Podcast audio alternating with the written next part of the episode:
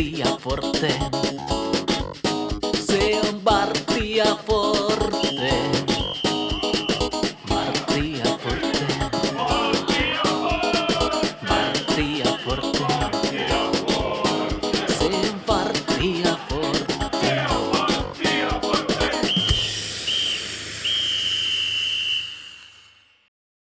Se on Vartti ja Fortteen. Tervetuloa kuuntelemaan TPS-kannattajien podcastia.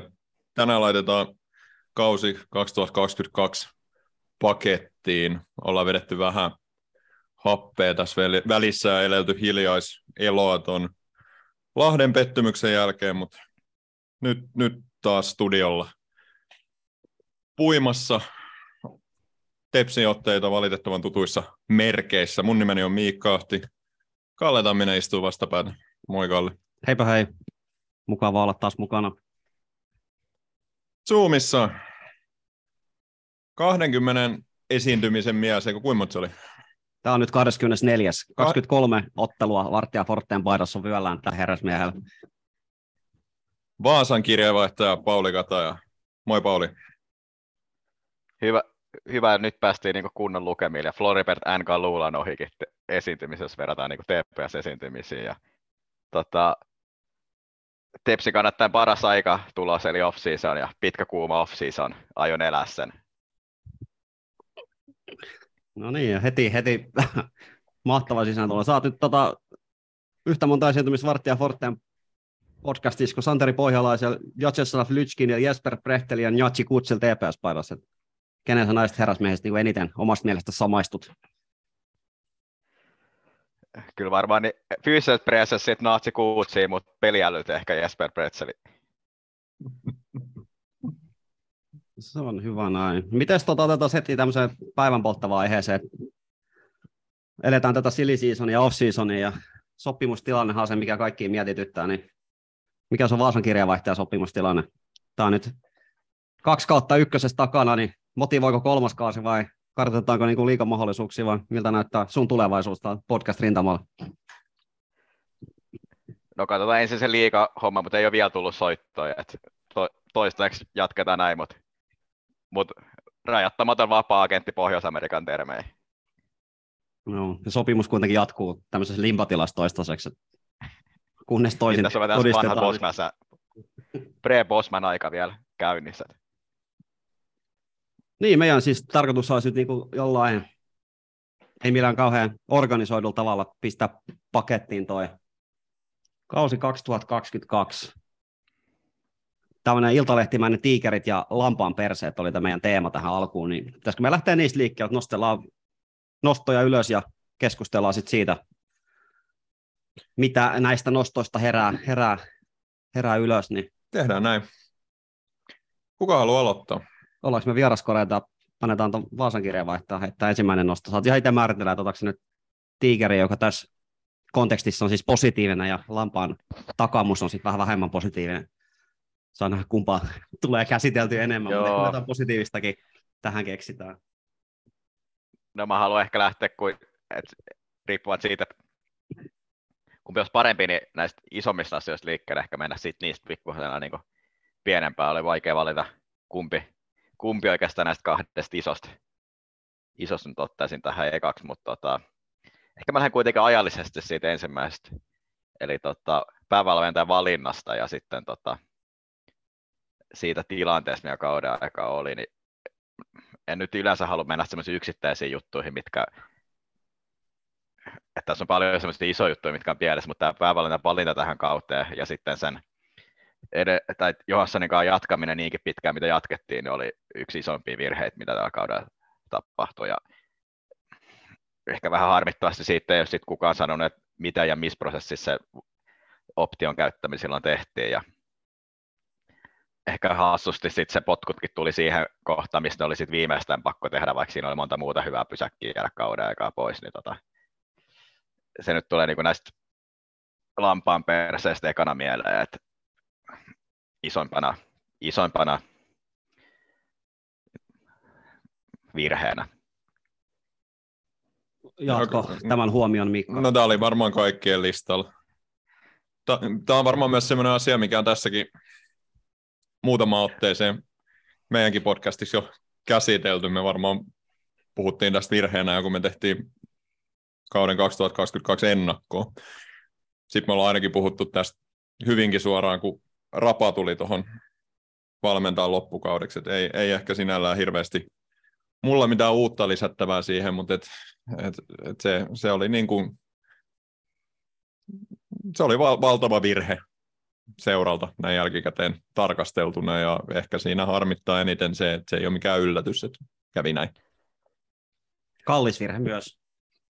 Tietenkin jossittelu on aina kivaa, mutta aika tota, henkisesti ja fyysisesti ja rahallisesti kallis kausihan tästä nyt sitten loppujen lopuksi tuli. Ja ehkä voisi siitä tämmöisenä aasin siltana, vaikka mä voin nostaa seuraavan. No, pisti niin kuin lampaan perseeksi ihan vaan niin kuin tota, tämän satavuotisjuhlakauden. Mm. Niin mä vähän niin kuin, mitenkään niin kuin menemättä niin yksityiskohtiin kauden sisällä, mutta yleisesti se, se tota, satavuotisjuhlallisuudet sun muut, niin mä en tiedä, oltaisiko me tässä tilanteessa, jos me ei oltaisi juhlittu satavuotiskautta. Mä oon sitä miettinyt, että olisiko, olisiko TPS koonnut tämmöisen joukkueen ykkösen, jos ei olisi ollut satavuotisjuhlakautta. Vai aiheuttiko se sitten semmoiset paineet, että nyt on niin pakko tehdä jotain näyttävää ja päräyttävää, ja sitten pistettiin alkukaudesta lähtien niin sanotusti kaikki munat yhteen korjaan. Hommattiin pelaajista ehkä vähän enemmän nimi ja CV edellä miettimättä, että minkälaisia palasia ne sitten on. Se liittyy ehkä tähän Tintti Huesson hommaan, että jos Mm. ja kun tilanne sitten ilmeisesti oli se, että kaikki proposet, mitä oli käytettävissä, niin käytettiin sitten heti kättelyssä ja ei jätetty mitään mahdollisuutta millekään plan Bille, vaan tiedostettiin, että tämä on nyt se joukkue, millä mennään, tämä on se valmentaja, millä mennään. Aiheuttiko tämä sitten sen, että ei pystytty reagoimaan tuohon valmentajakysymykseen? Kuitenkin, jos annat potkut valmentajalle, niin sun pitää maksaa sopimuskauden loppuun hänellä palkkaa ja jotain rahaa olisi pitänyt sille uudellekin päävalmentajalle maksaa, jos jos se päätös oltaisiin tehty vaikka kesä-heinäkuussa. Jos ei oltaisi koottu tämmöistä joukkuetta, niin olisiko meillä ollut mahdollisesti sit kesällä mahdollisuus jollain tasolla reagoida, hankkia uusia pelaajia. En tiedä, olisiko se ollut tarpeellista, koska joukkue kuitenkin oli hyvä. Mutta... Mm. Olisiko se auttanut? Niin, en Mm. tiedä, en tiedä. Olihan se kuitenkin aika kapea sit loppujen lopuksi se loppukauden materiaali, kun se tippui miestä pois. Dempa Savankin kohan ne uhkakuvat realisoitu, Jappe Jalonen sieltä pois, niin ei sieltä ihan hirveästi, jos miettii sitä Lahtimatsia, kun koitettiin jostain kaivaa maali, niin aika kakkoskori jätkiä sitten Joo, jouduttiin joo, joo, kentälle. kyllä se aika, juu. Niin. Et silloin mä mietin, että ehkä siitä, sat- satavuotiskausi nähtiin ehkä ennen kautta uh- mahdollisuutena, mutta oliko se sitten kuitenkin uhka loppujen lopuksi, että se vähän niin kuin aikaansai tämän koko paletin, että panostettiin vähän Ja mä ehkä siinä odotan ihan samaa mieltä, että se joukkue kasattiin sen satavuotisjuhlakauden takia noin, että, että se olisi niin, kuin niin suoraviivasta. Että, että kyllä mun yksinkertainen selvitys on, että se haluttiin kasata noin, koska se oli semmoinen, mitä päävalmentaja halusi sen kasattavaa, että, se, että vaikka se olisi ollut 102 vuotiskausi, niin se olisi ka- kasattu pitkälti samalla tavalla. Et jos siitä juhlakaudesta jotain sano, haluaa sanoa, niin ei sitten kyllä juuri mitenkään näkynyt sitten taas siinä seuran tekemisessä, jos miettii noita vaikka lätkä ja sähly, niin kuin, mitä ne on saanut siitä irti niin paljon enemmän. Et siinä mielessä jäi kyllä pettymys. En mä itse näe, että se olisi niin se joukkojen rakentamisessa ollut hi- hirveä paine ja sen takia sitä sillä tavalla. Et kyllä mä luulen, että siinä oli enemmän se, mitä se jo päävalmentaja halusi sen tehdä, ja sitten urheilutoimenjohtaja etti pelaajat sen mukaan. Mm. Mutta en tietenkään tiedä tarkkaan, mutta e- e- ehkä en nosta sitä narratiivia, että se ihan noin suoraviivasta olisi. Te olette aloittanut negatiivisesti. Saako tänne heittää tiikerin väliin? Totta, totta kai. No kyllä nyt ehkä niin yhtenä isoimmista onnistumisista tällä kaudella oli naisten nousu. Nostan sen heti tässä kättelyssä. että naisilla oli myös tavoitteena nousta ja he nousi ja varmisti nousunsa jopa ennen viimeistä kierrosta, että ei tarvinnut jännittää sinne ihan loppuun asti, että he, he teki hyvää työtä siellä ja ehdottomasti positiivinen ja hieno asia ja, ja loistavaa, että pelaavat kansallisliigaa ensi kaudella. Tästä on helppo olla samaa mieltä, mutta koska pitää muistaa negatiivinen pohjavire, niin ehkä semmoisena huomiona, että jotenkin toi naisten kanssa joukkue ei niin tunnu olevan se on niin erillinen tästä kaikesta. Tässä on niin oikein minkäännäköistä synergiaa tässä meidän kahden edustusjoukkojen välillä. Että on miesten joukkue, joka mä koen niin kuin lähet, huomattavasti lähemmäs kuin naisten joukkoja, totta kai ihan ymmärrettävistä syistä. En sitä sano, että vaikka mitä tehtäisiin sinne naisten joukkue, harmittavasti ei varmaan ihan samalla että statusta saa, mutta jonkunnäköistä yhteistyötä ja mm. sen tuomista läsnä tähän arkeen, että tässä niin. tasolla tai toisella kaipaisi jotain yhteisiä tempauksia ja yhteisiä ottelupäiviä esimerkiksi, missä kovasti koetatte houkutella niitä katsojia sinne naisten matseihinkin, eikä pelkästään miesten matseihin, ja jonkunnäköistä yhteistyötä näiden meidän kärkijoukkueiden välillä, joo, joo. tasolla kaipaisi. Niin, näkyisikö miesten matseissa mitenkään? Kuul- mahdottiinko siellä edes kuuluttaa, että milloin Kyllä siellä ehkä kuulutetaan se naisten niin. siihen se sitten oikeastaan niin jäikin. Joo, mutta jotenkin kaipaisi myös, että et tehtäisiin näkyväksi sitä, mm, että on, on tämmöinen naisten joukkuekin. Ja pelaajia niin. esimerkiksi. Kyllä. Jos niin. tuommoiselta keskimääräiseltä Tepsin ykkösen matsiin osallistuneelta oltaisiin kysytty, että ketäpäs tuo naisten joukkueessa pelaa, niin aika hiljasta olisi varmaan ollut, että olisi osattu nimetä niitä, niin jollain tasolla heitäkin pitäisi tuoda Joo. markkinoinnissa ja kaikessa muussa toiminnassa sitä enemmän esille. No, sä oot ihan oikeassa, jotenkin silleen valitettava erillinen porukka tästä miesten, miesten tepsistä. En tiedä, onko sillä sitten vaikutusta ollut, että he on niinku tavallaan hallinnollisesti ollut siellä ry alla, ja tepsi, tai tepsi miesten edustus on ollut siellä Oyn alla, että onko se sit siitä johtunut? Voi olla, enää en, en tiedä, mutta joka tapauksessa tota, enemmän pitäisi tuoda esiin sitä naisten joukkuetta. Joo, varsinkin ensi kaudella, kun se on ainoa pääsarjajengi, mikä meillä on, niin siinä pitää laittaa panostukset.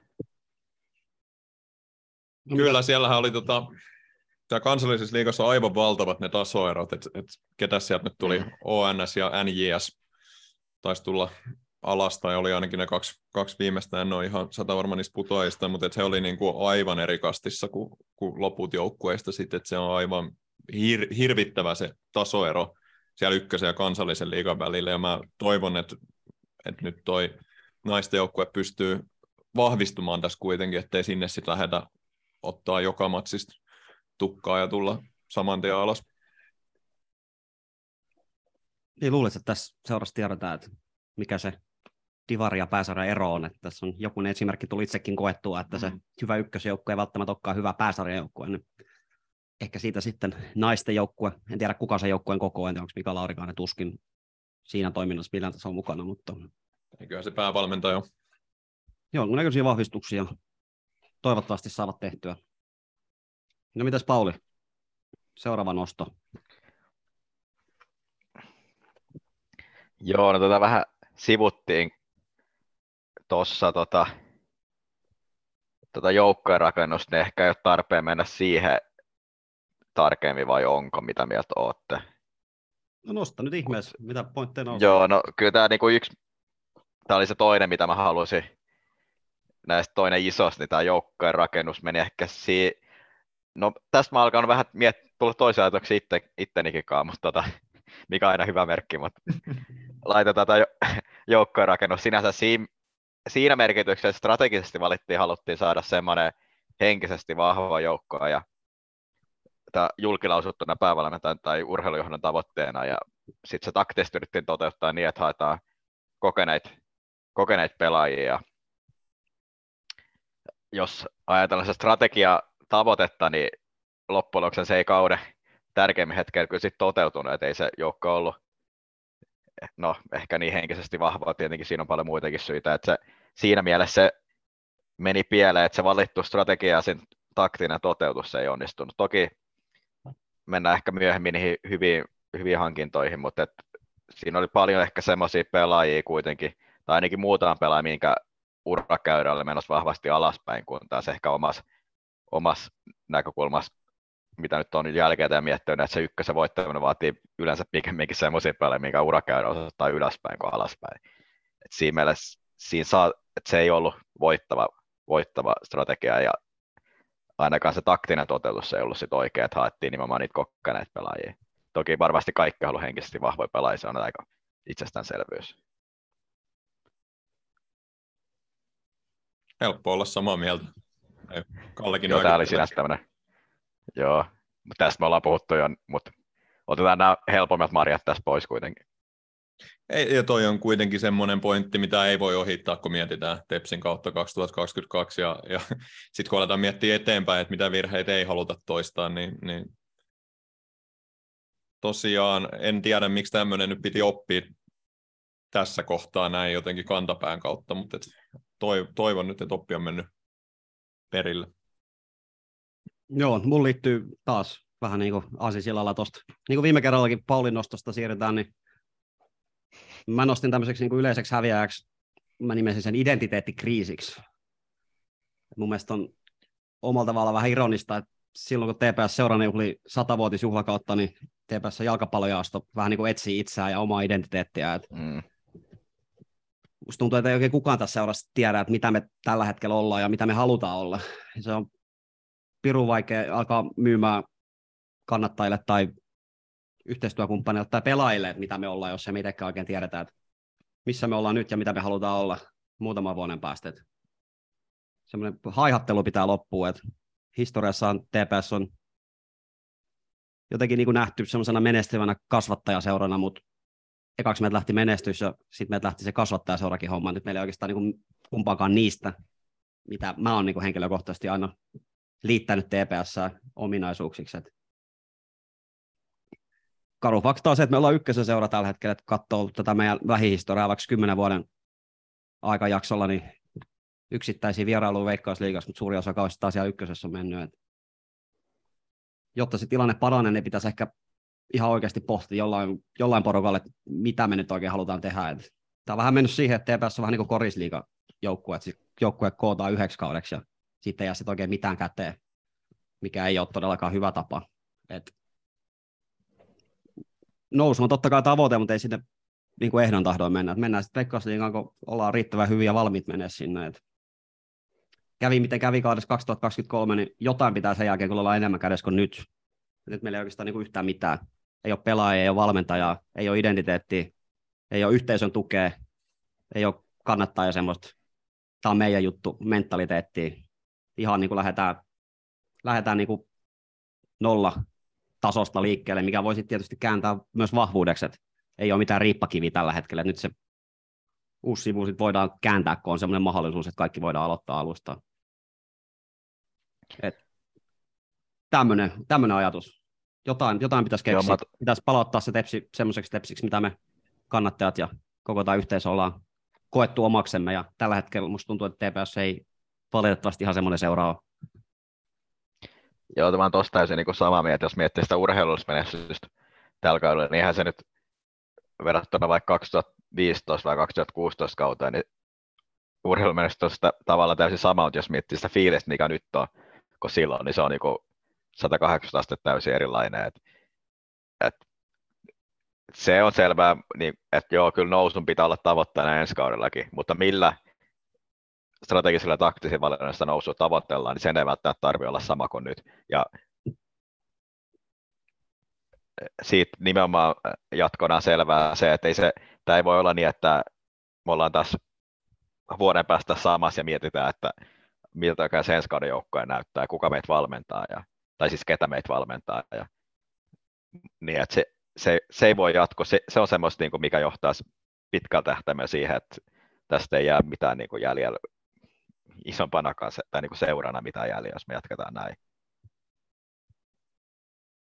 Joo, on se jotenkin vähän hassu, että nyt tässä kohtaa mietitään, että mitä on tepsiläinen jalkapallo ja mitä me halutaan olla. Sata, satavuotias seura ei sitä vielä tiedä, mutta hyvä tietenkin, että mietitään ja toivon jälleen kerran, että, ollaan otettu jotain opiksi, mutta että nimenomaan se semmoinen pitkäjänteisyys, sen pitäisi ihan ehdottomasti lisääntyä. Et siitä mä oon ihan samaa mieltä, että ei semmoisesta tule mitään. Et mennään kausi kerrallaan. Mä ymmärrän, että asian tekee vaikeaksi tämä ykkönen, mutta kyllä varmaan silti kuitenkin pystyttäisiin tekemään asioita pitkäjänteisemmin kuin mitä nyt on tehty.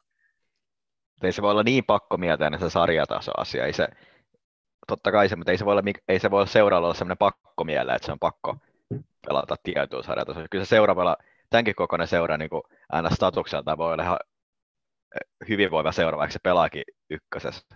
Et se, että vaikka ollaankin yksi pykälä alempaa, mitä ehkä niin ajatellaan, että me kuulutaan johonkin, niin kyllä se silti voidaan hoitaa hyvin siellä ykkösessäkin. Hmm. Et varmasti siellä varmaan Jaro ja KTP ja nekin ajattelee, että niiden periaatteessa pitäisi olla jossain muualla, mutta ei se välttämättä ole sitä, että niiden päivittäinen toiminta siitä välttämättä muuttuisi niin paljon, että mitä ne sarjastatukselta. Että se tässä, niin kuin, että kyllä näitä asioita voidaan tehdä hyvin ykkösessäkin. Kyllä se silti voidaan saada niin kuin semmoinen henki siihen päälle. Sitten on nyt, se on pikkasen liikaa pakko mieltellä nyt se veikkausliiga. Eikä On. sekään tosiaan, niin kuin, tämä, nyt on, tämä nyt on niin monta kertaa sanottu, mutta ei se tosiaan niin kuin, iso kuva siinä seurassa muuta. Et ensin pitää tehdä asiat täällä hyvin, sitten voidaan miettiä sitä, että miten me voidaan tehdä niitä hyvin veikkausliigassa. Mutta se on vähän sama kuin joku arvokisapaikka, että on jalkapallossa, kun me saadaan sen, niin kaikki muuttuu niin kuin meidän kotimaisessa liigassa. Ei se millään tavalla muuta sitä. Mut, no tietenkin tämä nyt on vähän tämän, sama, eri, eri sanoin sanoa sama asia näissä 23 lähetyksessä, mitä mä oon ollut. Mutta Mutta tämä on nyt niin jotenkin keskeinen asia tämän hetken Tepsissä, että tätä on hyvä nostaa esiin, ja se näkyy tämän kauden joukkueen rakennuksessa se pakkomielle nousta, mm. ja se aiheutti sen, että sitä pitkäjänteistyötä ei ole tehty, eli se on tosi hyvä, että se nyt nostetaan tässä. Mm. Ja, ja, ja just se, mitä Kalle sanoi, että vai kumpi oli, eikö Pauli taisi olla, kun sanoi siitä, että, että kun sitä Laurikaisen ensimmäistä projektia oli jotenkin huomattavasti mukavampi seurata, siinä oli helpompi antaa, antaa anteeksi, että, että jos ei menestystä tullutkaan, ja, tai siis silloinkin menestyttiin ihan hyvin, mutta ettei se niin kuin, lopullinen palkinto jäi siihen kolmanteen kauteen sit se, se nousu, mutta se on niin kuin helpompi, helpompaa silloin, kun siellä oli näitä, näitä nuoria eteenpäin meneviä pelaajia, ja he oli ehkä jotenkin semmoisia niin kuin sympaattisempia ja samaistuttavampia kuin nämä, nämä tota, mä käytän nyt vähän rumaa sanaa, mutta nämä kehäraakit, ketä tähän on, on, on tuotu nyt täksi kaudeksi. Joo, ja tuohon niin Paulin pointtiin, niin mua vähän riasoo se, että niin kaikesta tässä keskustelussa meillä kannattajilla ja seuraajallakin aina puhutaan siitä, kun sinne veikkausliigaan mennään, niin sitten tapahtuu jotain. Mutta ei meidän pitäisi hyväksyä nyt vaan, että me ollaan ykkösessä. Että se pääkeskustelu että mitä me tehdään siellä ykkösessä. Ja sitten kun me tehdään asiat siellä ykkösessä hyvin, niin sitten me voidaan tehdä mahdollisesti asioita hyvin siellä veikkausliigassa. Kyllä tässä nyt tietysti kaikki varmasti risoo se, että me ollaan ykkösessä, mutta ei se ykkönen ihan niin perseestä mun mielestä kuitenkaan, kun moni nyt antaa ymmärtää. On siellä ihan kivoja matseja. Ihan siis, kyllä sitä katon. Jotenkin se pitäisi koko keskustelu muuttua siihen, että ei keskitytä siihen, että pelataan käpää ja salpaa vastaan, vaan mennään se katsoa sitä tepsiä niihin mm. otteluihin. Sehän se tässä pääpointti on. TPS me katsotaan, mm, ei vastustajan takia olla. Että se joo. pitäisi olla se pääpointti. Kyllä. Se varmaan liittyy tähän koko yhteisön tilanteeseen, kun ollaan vähän ollaan kadotettu se tekemisen meininki ja kannattajat kokee joukkueen ja sauran kahden etäiseksi, niin sitten se jotenkin helposti projektoi sinne vastustajajohtoisesti, mutta TPS se koko huomio pitäisi olla ja siinä, että sitä omaa joukkuetta mennään sinne kannustamaan, oli se sitten vastas käpä tai HIK. Mä oon täysin samaa mieltä ja jotenkin tuntuu hassulta kuulla semmoisia puheenvuoroja, että en mä jaksa mitään divaria käydä katsoa. Mä käyn ainakin katsoa tepsiä. Ja olihan toi viime kausi tuskanen ja ei siellä ollut kivaa, mutta se mitä me ollaan tässä puhuttu, niin tekemällä asioita eri tavalla myös Divaris voi olla mukavaa. Ja ei se nyt sitten oikeasti siellä liigassakaan, mä en tiedä, onko se sitten vähän unohtunut, että millaista se on, että se olisi jotain, niin kuin, mm-hmm. totta kai siellä on niitä huippumatseja, siellä on derbyi, ne liigan kohokohdat, ne on, ne on kieltämättä semmoisia, mitä ihan ehdottomasti kaipaa, ja kyllä mä haluan nähdä, se on mun iso haave, mä haluan Tepsin liigajoukkueeksi, mutta ei se nyt sielläkään aina niin erikoista ole, kun sieltä tulee joku FC Lahti tai Maria Hamina tai joku SJK tai mitä näitä nyt on, niin tämä menee usein siihen, että, että sitten sit haukutaan, että kun nämä liigajoukkueet tai ykkösen joukkueet ei ole mielenkiintoisia, niin ei ne kaikki liigajoukkueetkaan nyt niin mielenkiintoisia ole. Ja mä käyn ainakin katsoa tepsiä peleissä. No mikä mulla liikas kaipaa se, että olisi kiva, että siitä vieraskonettakin välimatseista. Se tuo se ihan mm. oma fiiliksen, kun näkee, että siellä toisella puolella se 5-60 kaveri huutamassa toiselle joukkueelle, niin se jotenkin motivoi itseäänkin tekemään enemmän juttuja siellä ottelussa, niin se on ehkä se ainoa asia. Että semmoinen niin tunnelman kannalta on ykkönen vähän, vähän ankea sarja, kun siellä monellakaan joukkueella ei, ei mitään kannattaa toimintaa semmoista organisoitua on, niin se on ehkä se ainoa homma, mitä sieltä veikkaa. Eli näiden yksittäisten matsien lisäksi kaipaa. että miten voisi jatkaa vähän tuohon, niin kuin puhuttiin tuosta joukkueen kokoamisesta ja identiteetistä, niin mä sitä itsekin pohdin, että mikä se, mikä se tepsi sitten mun nähdäkseni on, niin kyllä, mä jotenkin haluaisin myös nähdä sen, ollaan semmoinen nuorien suomalaisten, kotimaisten pelaajien. Mitenkään niin kuin, en halua ulkomaahankin toi erikseen kritisoida, mutta kyllä kuitenkin, jos miettii TPS historiaa, niin ainahan se joukko on ollut niin varsinaissuomalainen ihan niistä Hessu Suhosista, Mm. Mika Lipposista, Kimmo Lipposista, Marko Rajamäestä, Kim Suomisista alkaa ja miettii silloin, kun viimeksi oltiin hyviä, niin silloinkin joukkueen runko oli Veikkausliikassa aika vahvasti turkulainen, oli turkulaiset maalivahtia ja oli Sami Rähmöstä ja Kalle Mäkistä ja Riskiveljeksi ja Juho Lähdettä ja Ääritalo ja ties mitä, niin niin, niin se nyt ei välttämättä kyllä ole tällä hetkellä realismi, kun toi Junnu puolella nyt ei vedä niin kuin vetää, mutta sitten jos se ei omi Junnu löydy, niin kyllä mä en nyt pirun vielä pitäisi pystyä jotain nuoria suomalaisia eteenpäin meneviä pelaajia hankkiin. Et se on kuitenkin, Veikkausliigassa on se, paljon se on, 12 joukkueet. Vai onko? Kyllä, Taitaa olla 12. 12 joukkueet. Siellä on kuitenkin rajallinen määrä, rajallinen määrä pelipaikkoja, niistäkin aika iso osa ottaa kaiken karvassa ulkomaalaishankinnat, niin ja sitten jos miettii että kaikesta tästä huolimatta, mitä äsken puhuin, niin miettii TPS-asemaa suomalaisessa jalkapallossa, niin on ne veikkausliikaseurat, mutta sitten niiden jälkeen, niin kyllähän TPS nyt on niin ykkösessä. Pitäisi olla semmoinen seura, mihin nuoret pelaajat haluaa tulla, kun mm. meillä on kuitenkin, pystytään jonkunnäköistä palkkaa maksaa, meillä on fasiliteetit kunnossa, meillä on hyvä stadion, mikä nyt ei ole meidän oma, mutta kuitenkin missä me pelataan, meillä on lähitapoilla areena, mikä on hyvä talviharjoittelupaikka, meillä on maalivahtivalmentaja, fysiikkavalmentaja ja kaikki muut palvelut kunnossa, mitä ei muilla ykkösjoukkueella välttämättä ole. Mm. Ja meillä on urheilujohtaja, mitä ei todellakaan ole muissa ykkösjoukkueessa. Mm. Niin helppohan meidän nyt, kyllä mekin pystytään ne pelaajat katsoa Transfermarketin veikkausliigaa ja kenen loppuu sopimus. Ne on helppoja hankinta, mutta sitten jollain tasolla pitäisi ehkä tästä seurasta löytyy joku semmoinen taho, ketä pystyy hankkimaan niitä, niitä jätkiä, kenen nimi julkaistaan, niin me ollaan, että ketä helvetti tämä oikein on. Ei ole koskaan kuullutkaan, mutta sitten kostautuukin ihan hyväksi pelaajaksi. Tyyli Santeri Haarala, Mm. Linus Rönnberg, nyt ei ole ihan niin hyvä, mutta kuitenkin ihan tuntematon jätkä, mikä nyt oli kuitenkin haukko ykkösen tason pelaaja. Tuommoisia hankintoja pitäisi pystyä tekemään. Esimerkiksi ensi vuonna Helsingissä on kaksi veikkausliigaseuraa. Ja kun katsoo Junnumaan joukkoja ja harrastajamäärin, niin Helsingissähän ne suuret massat on. Ja siellä on nyt 22 avauskokoonpanon paikkaa tarjolla ensi kaudella, niin luulisin, että sieltä nyt joku haluaisi ykköseen tulla. Ykkönen nyt kuitenkin on huomattavasti kovatasoisempi sarja kuin kakkonen. Mm. Niin pitäisi pystyä hankkimaan sieltä sit esimerkiksi sellaisia pelaajia, jotka ei välttämättä vielä kelpaa veikkausliigaseuraa, mutta sitten kolmen, neljän vuoden päästä kelpaakin ja osoittautuu hyväksi. Joo, kyllä se paketti, siinä, että ei, ei niitä pelaajia, kenen, ketkä ei kelpaa veikkausliigaseuraa sen takia, kun niiden ura näyttää alaspäin, vaan niitä pelaajia, ketkä ei vielä veikkausliigaseuraa tutkan alla, koska ei ole tehnyt sitä läpimurtoa, niin semmoisia pelaajia meidän pitäisi pystyä hankkimaan. Ja sitä kautta rakentaa se joukkue, ja sitten sit tulisi vähän varmaan semmoista yhteisen Mm. tekemisen meininki, jos vielä hyvässä tapauksessa saataisiin kiinnitetty niin vaikka kahden vuoden sopimuksille, tietääkin, että jätkä ei välttämättä lähdekään heti ensimmäisen tilaisuuden tunnut muualla.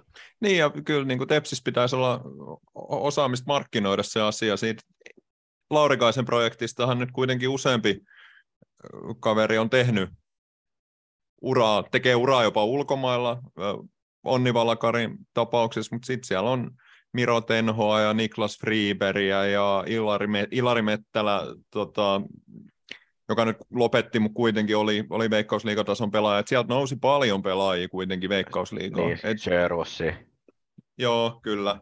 Varmaan tämmöset- esimerkiksi näistä. Niin, Niin, Atte Sihvonen on lähtenyt ykkösestä ja osoittautunut taas viime kaudella. Vaikka Niin kyllä ketään. se- nyt tältä kaudella Topi Keskinen periaatteessa- nousee nyt, nyt johonkin, ja, Niin. ja AC Ouluhan on nyt ottaa noita Knistanin pelaajia enemmänkin, että Niin, et ja- tavallaan se, että se on, se on ihan looginen ja hyvä reitti nuorelle ja Hakahan teki pelaajalle. niin. Hakahan Jos miet- mietitään sitä-.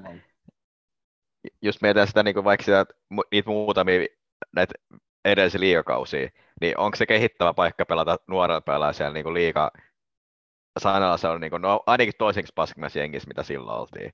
Niin eihän se ole, niin kuin, eihän se niitä nuoria kehitä se, että sä oot siellä niin kuin, taistele siitä, että pääset karsintoihin.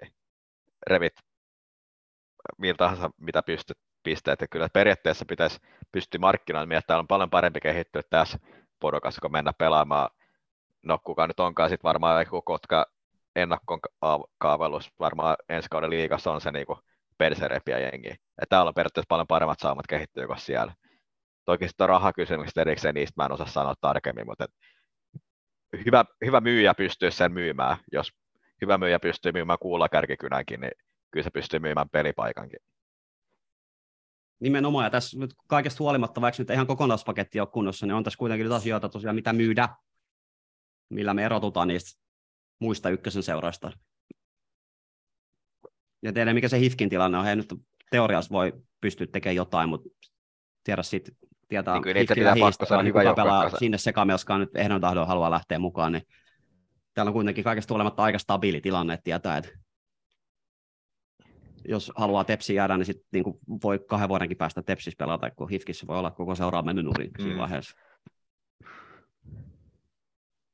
Ja ehkä tämän, niin tämmöisenä tämän aiheen keskustelun yhteenvetona voisin sanoa, että ehkä se jopa semmoista niin kuin ensi kauden joukkuetta tärkeämpi homma, että kyllä tämä niin kuin yleinen mieliala on saatava muuttumaan. Tästä koko hommasta nyt on tavalla tai toisella saatava vähän enemmän, vähän enemmän positiivisesti. Et nyt tämä vähän niin kuin ruokkii itseään, että ne kannattajat on pettyneitä ja surullisia, joukkoja oli suorittaa ja kaikki on surullisia, niin kyllä se tota, kurssi kääntyy sit siitä, että taas saadaan se positiivinen tekemisen meininki tähän koko yhteisöön, ei pelkästään edustusjoukkueeseen. Et se on niinku tämän tulevan talven ja tulevan kauden ehkä tärkein pointti. Siihen saatiin ihan hyvä alku siinä kannattajatapaamisessa, mikä nyt järjestettiin tuossa viikko kaksi sitten. Se oli semmoinen tilaisuus, missä ihan aidosti jokainen paikalle tullut sai kyllä kertoa omat mielipiteensä ja huolensa ja esittää kehittämistoiveita ja tuli semmoinen fiilis, että niitä ihan jopa kuunneltiinkin ja nyt sitten toivotaan, että ne sitten näkyy, näkyy tulevaisuudessa ja tämmöisiä vastaavia tilaisuuksia järjestetään enemmänkin. Joo, kiitos seuralle siitä, että, että tota, kuulivat sen toiveen, että haluttiin, että tämmöinen järjestetään ja kovasti lupailivat, että järjestäisivät jatkossakin lisää. Että se, on, se on kyllä tärkeää. Mulla oli tämä yhteisöllisyys tuolla lampaan perseissä, vaikka toki tuosta voisi antaa tiikerin, että tämä sitten järjestettiin tuohon tuohon loppukauteen, mutta et, mm, ehkä mä ajattelen myös sitä, se oli, se oli vähän surullista siellä satavuotisjuhlamatsissa, kun siellä yleisömäärä jäi kovin pieneksi sinne oli kutsuttu kaikki, kaikkien lajijaostojen junnut käsittääkseni ja olympiakatsomo oli melkein tyhjänä. Ja no siihen oli sitten osunut jotenkin se joku junnuturnaus samaan Ilves aikaan, mikä, joo, mikä sitten sit söi niitä katsojia, mutta et, mm, oli, se, oli se vähän sääli, että ei saada ton enempää vedettyä sitä porukkaa sinne. Joku voi sanoa, että silloin sato, oli, oli huono keli, onhan sekin totta, mutta Mm. silti kyllä se oli mun mielestä huolestuttava asia, ja mä jotenkin ajattelin sitä näin tässä itse, kun mietin asiaa. Tuntuu, että tässä on aika semmoinen niin kuin pieni, mutta todella sitoutunut porukka, ketkä käy tällä hetkellä. Et, et ne, ketkä nyt seuraa Tepsifutista, niin seuraa sitä kyllä niin kuin todella suurella sydämellä ja on, on todella siinä mukana, ja se on se, mi- mitä se nyt sitten on varmaan pari, pari kolme tuhat ihmistä, voi olla, että sekin nyt on jo vähän liikaa. Mutta ne, ketkä siellä, yleisömäärät oli joka tapauksessa kaikesta negatiivisuudesta huolimatta tälläkin kaudella ihan, ne oli ihan hyvät. Mutta jotenkin sitä pitäisi saada sitä porukkaa kasvatettua. Ja mitä kautta se sitten tapahtuu, niin, niin tota, no, varmaan Petri Jakosen haastattelussa tuli, tuli niitä asioita sitten ainakin jonkun verran, mutta et, et, myös se, mitä Kalle sanoi, että pitäisi saada jotenkin positiivisemmaksi tämä meininki, että ei kukaan halua lähteä tämmöiseen, tämmöiseen touhuun mukaan, missä kaikki on naama väärinpäin ja valitetaan vaan ja Mm. kenelläkään ei ole kivaa. Ja jotenkin mä toivoisin, että tähän saataisiin sitä uutta nuorta porukkaa. Ja Jota, tämä on varmaan varsinkin semmoinen niin keskipitkä aikavälin niin kuin uhkakuva. Et jos tietenkin tässä lyhyellä aikavälillä aika paljon kaikkea, mitä on niin kuin huonosti uhkakuvia, mutta sitten, että et jos ei uusia kannattajia tuu, niin kyllähän se on selvää, että ei se seura, sitten sillä seuraa käy huonosti, jos ei siltä uusia kannattajia. Jossain kohtaa niillä käy sitten niin, niillä vanhoilla kannattajilla, että niillä joko tulee muuta elämässään tai sinne siirtyy ihan vaan fyysisesti niin kuin muille kannat, muihin kannattajakatsomoihin. Et jos ei se niinku uutta tuu sen tilalle, niin sitten sillä käy ihan luonnollisesti se seuralle huono, huonosti. Ja tämä on semmoinen ehkä keskipitkän kautta pitkäaikavälin ongelma. Joo, niin, niin kuin siellä oli siellä kannattajatapaamisessa oli puhe tästä, että miten jotenkin niin kuin tosi merkittävä viestintäkanava TPS-jalkapallolla edelleen printti Turun Sanomat, niin se on ehkä, Mm, pitäisikö siitä huolestua? Mitä se kertoo? Kuka lukee printti Turun Sanoma? Ja niin, Mm. onko ne 10-20 vuoden päästä enää lukemassa sitä printti Turun Sanomaa vai onko ne siellä eri katsomoissa sitten?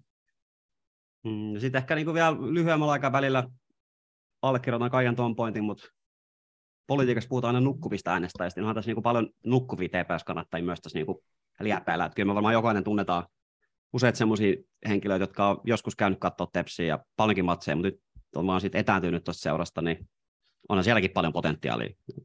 Ja jos ne henkilöt saataisiin taas innostua tästä touhusta ja saataisiin tepsin matseihin, niin helposti yleisömäärät kasvaisi. Mutta se, miten se tapahtuu, niin Se on ihan, se on eri asia ja mulla ei ole siihen mitään helppoa yhtä vastausta, eikä varmaan kenelläkään, mutta joo. jollain, jollain teolla, ei se varmaan niin äkkiä yhdessä kaudessa välttämättä edes tapahdu, mutta pikkuhiljaa toivottavasti jotenkin saataisiin sitoutettua niitä uusia, uusia nimiä ja naamoja ja ehkä niitä vähän vanhempiakin patuja, jotka kuitenkin tavalla tai toisella tuota, TPS seuraa ja symppaa, niin niihin matseihinkin mukaan. Ja se on varmaan laajempi ongelma seuroilla, en, en tiedä, nyt mä mu- mutuilen, mutta et, et tietenkin niin nykyään on niin paljon kaikkea, minkä kanssa kilpailla, että kun mäkin tässä naure, naureskelen, että et käy porukkaa, ketkä katsoo Turun Sanomista, että milloin on matsi, Mut ja toivoisin, että saadaan nuorempaa porukkaa, mutta se on, on niin paljon kaikkea muutakin, mitä, mitä voi tehdä, mutta jotenkin niin pitäisi jalkautua sinne, sinne tota, en tiedä, kouluihin, päiväkoteihin, tehdä tämmöistä työtä, ö, saada lisää junnupelaajia ja jotenkin sitä kautta lähteä kasvattamaan sitä yhteisöä. Niin, ja jalkautua sitten myös niihin medioihin ja paikkoihin, missä niitä nuori on.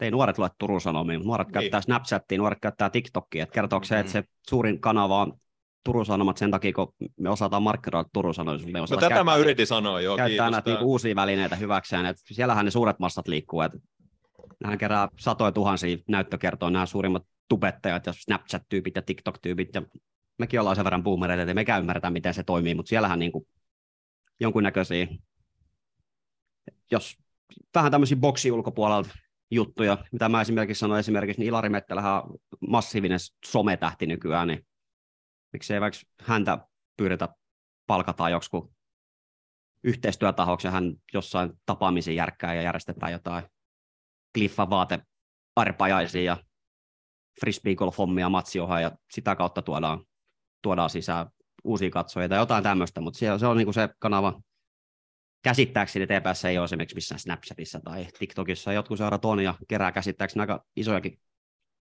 katsojalukuja sieltä, niin tämmöistä uudenlaista innovatiivista kanavaa ehkä sitten kaipaisi myös siihen näiden perinteisten metodien rinnalle. Ja koulut on hyvä kanava siitä. En tiedä, tekeekö Tepsi mitään kollektiivisia kouluvierailuja, mutta jos haluatte tulla uuteen kaupunkiin, niin ottakaa muuhun yhteyttä. Ne varmasti isännöidä, se voi olla hyvä alku. Ja ihan veikkaan, että jos pistää viestiä koululle, että haittaako, jos tullaan vetää joku yksi oppitunti, missä vähän pelailla ja kerrotaan urheilusta, niin aika harva taho sanoo ei. Mm. Kyllä semmoiselle toiminnalle on, on tarvetta. Mutta tiedän, että koulut haluaa nykyään esimerkiksi kaiken näköistä kerhotoimintaa ja harrastustoimintaa järjestää, mutta ei ole oikein vetäjiä, niin josko siinäkin sit joku mahdollinen keino. Mm. Saakaksi TPS järjestää koulun jälkeistä urheilukerhoja ympäri Turkuun ja vaikka pistäisi pelaajia sinne ja saataisiin sitä kautta sit, sitä palkanmaksua, ei olisikaan pelkkä jalkapalloille, vähän sitä puoliammattalaisuutta, tulisikin tämmöistä jotain kerhovetämistä ja muuta juttua. Niin tämmöisiä, tämmöisiä voisi miettiä ja saada sit sitä kautta sitä TPS-sanomaa levitettyä sinne nuorempienkin pariin. Joo, tähän liittyy ehkä vähän myös sit, mua jäänyt harmittamaan, että se Tepsin tota, yhteiskuntavastuu on vähän, tai ei mitään vähän, vaan se on ihan täysin nyt unohtunut, että sitä lähdettiin jossain vaiheessa puhumaan ja tota,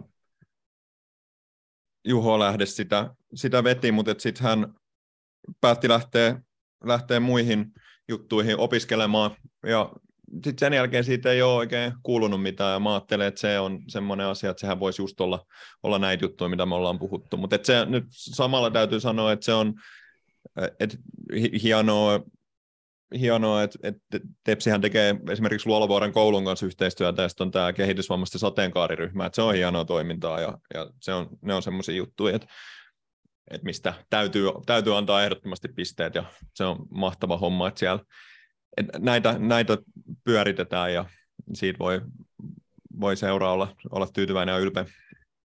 Niin ja vielä palatakseni tuohon niin näihin yhteiskuntavastuu, järjestövastuutoimintoihin, niin kuitenkin tässä käy se 1500 ihmistä katsoo matseja ja toinen mokoma tavallaan toisella toiminnassa mukaan, niin on monen alan ammattilaisia ja monen alan kontakteja, ketkä on tässä yhteisössä, niin sitä kauttahan niitä kontakteja on helppo luoda.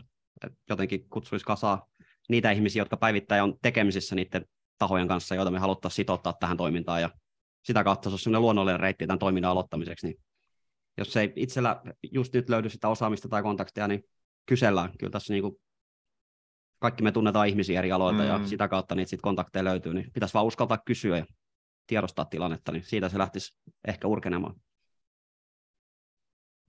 No, onko Paulilla jotain nostoa vielä? No, mä ajattelin kerrankin mennä, muutama pulussa tänne kuitenkin löytynyt, niin tota, to, hankintoi tuosta tota, aikaisemmin kritisoi ja, tai joukkojen rakennusta, mutta tota, onhan täällä positiivisinkin hankintoja yllättäen paljon kuitenkin. Ja jos miettii, että viime kaudella meni hyökkähankinta pieleen, niin tällä kaudella tuli muutamakin osuma, eli tota, Roiha ja Jakonen paino molemmat 11 maalia miehen. Molemmat vähemmän maaleja kuin Aleksi Ristola. niin, se on totta. Et sinänsä hyökkähankinta mutta en tiedä, olisiko millään siirtosumalla ollut Ristola irrotettu, jos Jäpsistä en usko, että olisi löytynyt. Tuskin, tuskin. Mutta näistä realistisista hyökkähankinnoista ne osui ihan hyviä. Et... Ja, et, ja sitten tuossa mainittiin Römperi ja muuta, että kyllä siellä niinku osumiikin oli ja ehkä muutamat miettivät että Jakonen ja sitten ehkä mennään yhteen laitapuolesta vielä jossain kohtaa tarkemmin, niin kyllähän nämä on semmoisia pelaajia, mitkä osoittaa, että täällä on vielä niin kuin imu, ja tämmöisiä pelaajia on, no Römperi ehkä semmoinen aika helppo hankinta, että sillä ei varmasti monta tätä parempaa paikkaa ollut, mutta Lakkamäki ja Jakonen varmaan oli semmoisia, millä oli muitakin vaihtoehtoja kuitenkin siinä vaiheessa uraa. Että tuohon aikaisempaan keskustella viitata, että on, on niin paikkoja ja katkera, katkera kyllä, mutta tota, hyökkäjä Jakonen nyt esimerkiksi siitä, että tästä nyt on mahdollista päästä eteenpäinkin. Tai no, ainakin sarjataso ylemmässä, en tiedä eteenpäin, mutta tota, et, ehkä siinä mielessä hyvin esimerkkejä siitä, että tänne kannattaa tulla. Ja niitä on mahdollista saada tänne. Niin, pitäisikö nyt nostaa se elefantti pöydällä? Elefanttipöydä. Kissa posliinien kaupat. Mitä nämä vertaukset Nostetaan kissa posliinien kauppaan, joo. Tästä tuli räpymies laittoi itse asiassa kysymyksenkin, että pitääkö ketään enää kiinnostaa pelaajaliikenne seuraa ja hinurien välillä, kun seurat ovat selvästi vakiinnuttaneet paikkansa eri sarjatasolla? No suora kysymys ja suora vastaus, no pitää, pitää todellakin kiinnostaa, kyllä. On, kyllä kannattaa ei saa tilanne harmittaa, mutta samaan aikaan, niin en tiedä, onko se kannattaa velvollisuus ajatella asiaa loogisesti, mutta kyllä se niin vaan on, että tällä hetkellä TPS Inter ei edustusjoukkuetasolla kilpaile keskenään samoista pelaajista. On ehkä samoista pelaajista kilpaile, mutta ei ole niin millään tasolla saman statuksen seuroja. Toinen on hyvä ykkösen seura ja toinen on hyvä veikkausliigaseura. Et kyllä se vaan nyt on niin, se vaikka palataan siihen tähän yleinen alemustilaan ja siihen, mihin me ollaan nyt itsemme ajettu, niin kyllä se karu fakta vaan, että miten ne pelaajat sen tilanteen näkee, niin kyllä se veikkausliiga kuitenkin hohdokkaampi ympäristö on kuin TPS. Ja esimerkiksi Olli Jakosesta puhutaan, niin eihän hän ole mikään TPS-kasvattaja. Hän pelasi yhden kauden TPS, niin jos me aika kovaa työtä saadaan tehdä, että me hänet sitten otetaan TPS ja se yhden vuoden aikaa niin, että hän ei pitäisi Interiä minkäännäköisenä vaihtoehtona. Et, joo, saa harmittaa, pitääkin harmittaa, mutta ei se nyt esimerkiksi mun papereissa, kyllä tämä oli niin kuin näistä Intersiirroista, niin herätti huomattavasti vähiten tunteita. Osittain ehkä sen takia, että mä en pidä Olli Jakosta ihan niin hyvänä pelaajana, kun selkeästi, selkeästi moni pitää. Pumpo hän oli viime kaudella Tepsin kakkosyökkäjä, ja jos joukkueen rakennus olisi edennyt niin kuin mä oletan ja toivon, että etenee, niin hän on ollut ensi kaudellakin TPSn kakkoshyökkäjä. Simo Roihan takana. Niin ihan loogista, että hän sitten Joo, lähti, oli, lähti sinne veikkausliigaan, missä mahdollisesti voi hyvinkin saada ihan täsmälleen samanlaisen roolin kuin hän olisi saanut ensi kaudella TPS. Joo, tää oli hyvin muotoiltu kysymys, koska tämä lähtee nimenomaan, että pitääkö, eli onko tässä niinku tämmöinen, että objektiivisesti, että ei ole, harmittaako vai ei, vaan tämä nimenomaan lähtee nyt tästä, että pitääkö, eli onko kaikki oltava niin kuin harmissaan tästä, että objektiivisesti arvioituna sen pitää harmittaa. No, mä sanon, että ei pidä, mutta kyllä mä ymmärrän, jos se harmittaa. Ei, kaikki ei ole pakko sillä, että se objekteista kaikki on pakko olla sit vihaisia, mutta kyllä mä ymmärrän, jos se harmittaa. Sitten toisena se taas, että keneen se harmitus kannattaa kohdistaa, siihen pelaajaan vai siihen, että minkä takia tämä tilanne on, mikä on. Että onko se sen pelaaja vai sitten meidän niin kuin, oman toiminnan, meidän oma seurahuuden vika, että me ollaan jouduttu tähän tilanteeseen. Niin sitä ehkä kannattaa pohtia. Mutta vastauksena, että pitääkö, niin mä sanon, että ei pidä. Mutta jos se harmittaa, niin sitten se harmittaa se ihan okei. Okay. Niin, ja varmaan tässä nyt sit vastapallona tulee, että me ei ajatella niin kannattia, että kaikki tunne kuolee, kun näitä siirtoa tapahtuu. On ihan ymmärrettävä selitys sinälläkin, mutta jos nyt asettuu sen pelaaja saappaisiin, puhutaan Olli Jakosesta parikymppinen jätkä, niin jos vaihtoehdot on se, että TPS tarjoaa tammikuussa sen jonkunnäköisen sopimuksen, missä tienaat joitain rahoja, vai siihen marraskuuhun asti, ja sitten taas ihmetellään, että mitä tehdään, versus se, että joku veikkausliiga seura tarjoaa kahden vuoden sopimusta, milloin sä niin kahden vuoden ajan pystyt tietämään, missä sä oot ja mitä sä teet, ja tiedät, että sä saat X määrän rahaa, ja pystyt elämään elämässä. Sekä ei välttämättä ole ykkösen seurassa mikä ihan yksinkertainen mm. paketti, että ylipäätään niin kuin peruselämä toimii, kun se rahamäärä, mitä me pystytään maksamaan seuran pieni, niin onhan se ihan ymmärrettävää. Varsinkin tuommoiselle pelaajalle, mikä nyt ei välttämättä sit olisi purjasti saanut vastaavanlaisia sopimustarjouksia muualta. Et tuskin esimerkiksi TPS mitään kahden vuoden sopimusta oltaisiin ei varmaan, eikä mä tiedä, ei varmaan niin kuin ihan hirveän moni veikkausliigaseurakaan kahden vuoden mm. Sopimusta suoriut käsin tarjoaa. Että totta kai se on, se tarkoittaa, että saat pelata ainakin kaksi vuotta jalkapalloa ammattilaisena. Ja se, se on aika kova juttu. Mutta kyllä mua harmittaa, ja ei, mä ajattelen, että ei missään tapauksessa pidä tulla sellaista tilannetta, että nämä siirrot ei, niin kuin, ei tuntuisi missään. Räpymies oli itse silloin meidän kanssa keskustelemassa, puhut, hän, hän sanoi, että TPS on ainoa seura, kenellä on vastaseura, ja se vastaseura on Inter, ja mun mielestä se pitäisi muistaa näissä jotenkin, tai että mä toivoisin, että, että se olisi semmoinen, minkä niin pelaajatkin tiedostaa, että, että totta kai se on niin kuin mistä tahansa, että sä siirret paikalliskilpailijaan, niin se on väärin tehty, mutta et, et tämä niin Tepsin ja Interin välinen, välinen asetelmahan on se, että et Inter on hyvin pitkälti jotenkin niin kuin luotu siltä pohjalta, että se ei ole TPS ja, ja se on niin kuin jotenkin äärimmäisen, se identiteetti on ollut semmoinen niin TPS-vastainen ja että he on jotain muuta kuin Tepsi. Ja voi olla, että siihen identiteettiin on nyt jotain muuta tullut, mutta että kyllähän se on seura, joka pyrkii joka tavalla, jokaisessa mahdollisessa käänteessä kampittamaan Tepsiä, kusemaan Tepsin muroihin ja tekemään Tepsin elämän mahdollisimman hankalaksi. Ja kyllähän se on niin, että, että heidän ja ja, ja mä, mä nyt sanoin, että Tepsi on varmasti tehnyt itsekin virheitä tässä asiassa, mutta et, et, et, tällä hetkellä me nyt ollaan kuitenkin vähän semmoisessa he, heidän jatkuvassa kuristusotteessaan kaupungin suosiollisella avustuksella, ja se on niin kuin tavallaan tämä näiden, näiden seurojen välit on osittain se, että minkä takia me ollaan näin isoissa vaikeuksissa, ja minkä takia Tepsi, Tepsin on niin kauhean vaikea pärjätä, ja minkä takia sitä tappio tulee jatkuvasti, ja, ja tiedetään tämä stadion kiista, että kuinka kallista siellä on pelata. Eli, eli tavallaan jotenkin se, että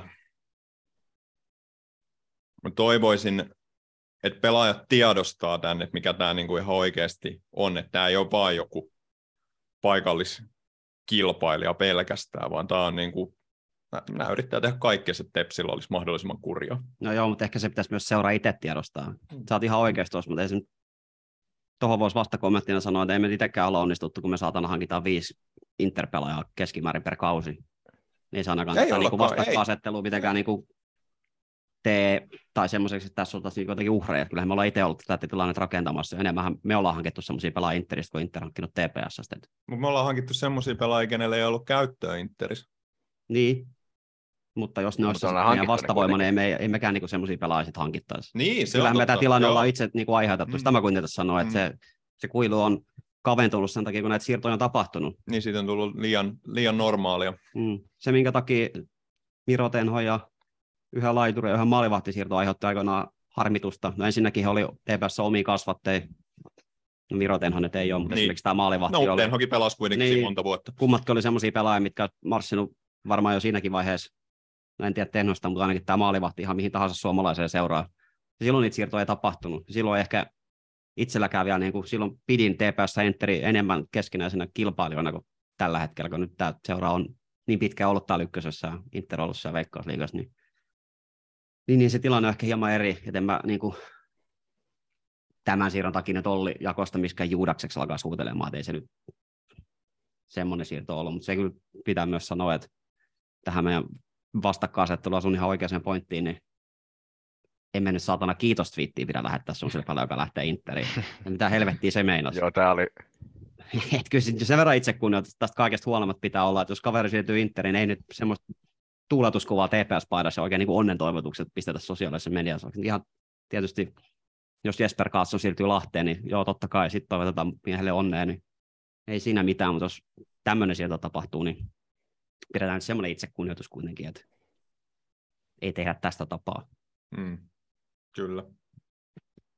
mutta on tässä samaa mieltä, että kyllä silloin ne Veskaan siirrot ja ne, niin kyllä ne tuntui pahat, mutta onko tässä nyt sitä, että tässä on niin turtunut jo niin paljon, että ei enää, enää niin kuin, tässä on tullut niin business as usual, joskus naureskelin näille Hesan seuroille, miksei Pohjanmaan seuraa, kun siellä vanhetaan niin kuin seuraa kuin sukkaa, niin pahimmillaan ollaan kyllä samalla tiellä täälläkin, että ei se enää pelataan siellä, missä paras pelipäkkää fyrkkaa saa, niin että ei ole, se kulttuuri on kyllä murtunut ja se on tietenkin, no, kai se on sitten enemmän niin oire siitä, mitä me ollaan, kuin se niin kuin,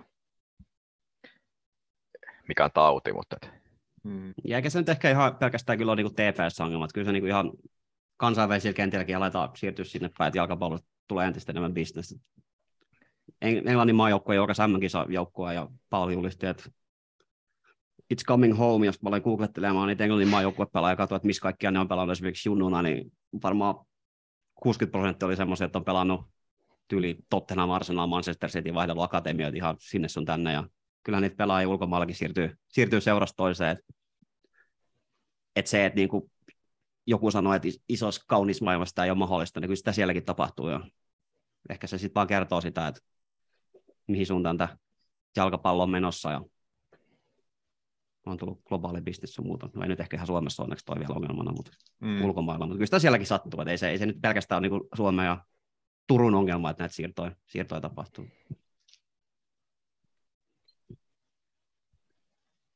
Joo, summa summarum, niin todellakin täytyy edelleen välittää ja ei, pitäisi ehkä välittää enemmänkin. Kyllä. Tai ki- kiinnostua oli tämä, kiinnostaako pelaajaliikenne, niin kiin- kiinnostaa edelleen ja kiinnostaa jatkossakin. Mutta pitää myös ymmärtää erilaiset näkökulmat. Ei saa olla liian mm, vahvasti sitä. mieltä, nimenomaan että just, oikein- että pitää, oikea- pitääkö, Niin, että on kyllä niin kuin varmasti Täällä- asiaa voi suhtautua monella tavalla, ei ole oikea tapa. Niin ollaan, mitä onko mieltä se, ollaan. pa- ja onko se pakko kiinnostaa, niin se on niin kuin, kyllä mä ymmärrän TPS kannattajia, jota se ei välttämättä kiinnosta niin paljon kuin jotain toista TPS kannattajaa. Että se ei ole niin kuin pakko, pitääkö sen kiinnostaa, niin ei, ei, ei sen pidä kiinnostaa. Mutta onhan se hyvä, jos se kiinnostaa.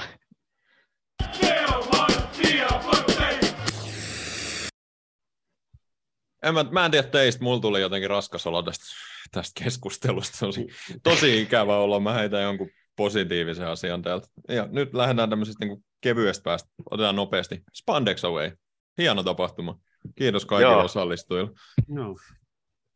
Kiitos Tepsille, että se- mahdollisti kyllä sitten tämmöisen matalan kynnyksen spandeksen ensi kaudellekin, kun päästään, päästään Saloon polkemaan, niin sehän on matka eikä mikään. Niin kyllä sinnekin varmaan jonkunnäköinen tapahtuma saadaan organisoiduksi. Kyllä se on, joo, jos vaan, jos ei se ole joku huhtikuinen arkipeli, niin eiköhän, eiköhän sinne lähdetä. Kyllä me johonkin halutaan polkea ensi vuonnakin. Ja se oli itse asiassa, mun piti sanoa se vielä, että se oli tosi kiva, että siellä oli, oli myös nuorempaa porukkaa. Siellä oli junnui mukaan. Mä jotenkin oletin, että se on tämmöistä möhömahasten setien tapahtuma, mutta et, eihän se ollut.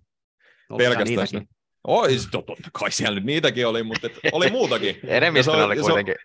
Ja se on aina plussaa, kun on näitä nuoria.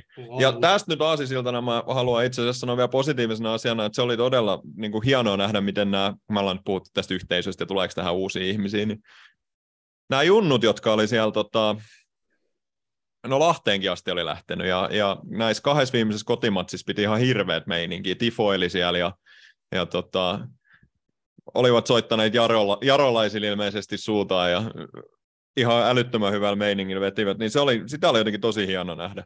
Ja, ja myös se, miten pelaajat meni sinne tuulettaa heidän kanssa ja sitä, sitä niiden fiilistä, niin se oli kyllä semmoinen niin kuin positiivinen asia tässä kaudessa. On, ja sitten puhuttiin siitä, niin jotain video levisi, kun joku nuoremman polven kannattaja oli jollain reissulla, olisiko ollut Kotkassa, ja sitten oli joukkue tavattu jollain huoltoasemalla, sitten oltiinkin jotain Snapchat, TikTok-videoa vähän kuvattu siellä kanssa ja hulluteltu, niin tämä on, tämä on just sitä niin kuin, toimintaa, millä me saadaan sitä uutta polvea, sukupolvea sitoututtua tähän touhuun. Ja mainitsit se Lahtiave, niin oli hieno nähdä, että siellä oli tosiaan näitä junnuja, sitten oli vanhoja edustusjoukkueen pelaajia, tulevia edustusjoukkueen pelaajia myös siellä katsomassa, että siellä oli sulassa sovussa satoja otteluita EPSS pelaaneja pelaajia, toivottavasti tulevaisuudessa satoja otteluita Tepsis pelaavia pelaajia. Siellä on näitä meidän kärkijunioreita, ketä mekin ollaan mainittu, niin Apu Puuston ja Onni Heleni, niin kannattaa katsomaan mukana ja jossain vaiheessa heihin katoin, niin kännykät kädessä kuvasi sitä fiilistä sinne katsomaan päin, kun chantit raikassa oli hyvä meininki, niin kyllä tässä jonkunnäköistä kulttuuria nyt edelleen silti on, ainakin joissain yksittäisissä tahoissa, että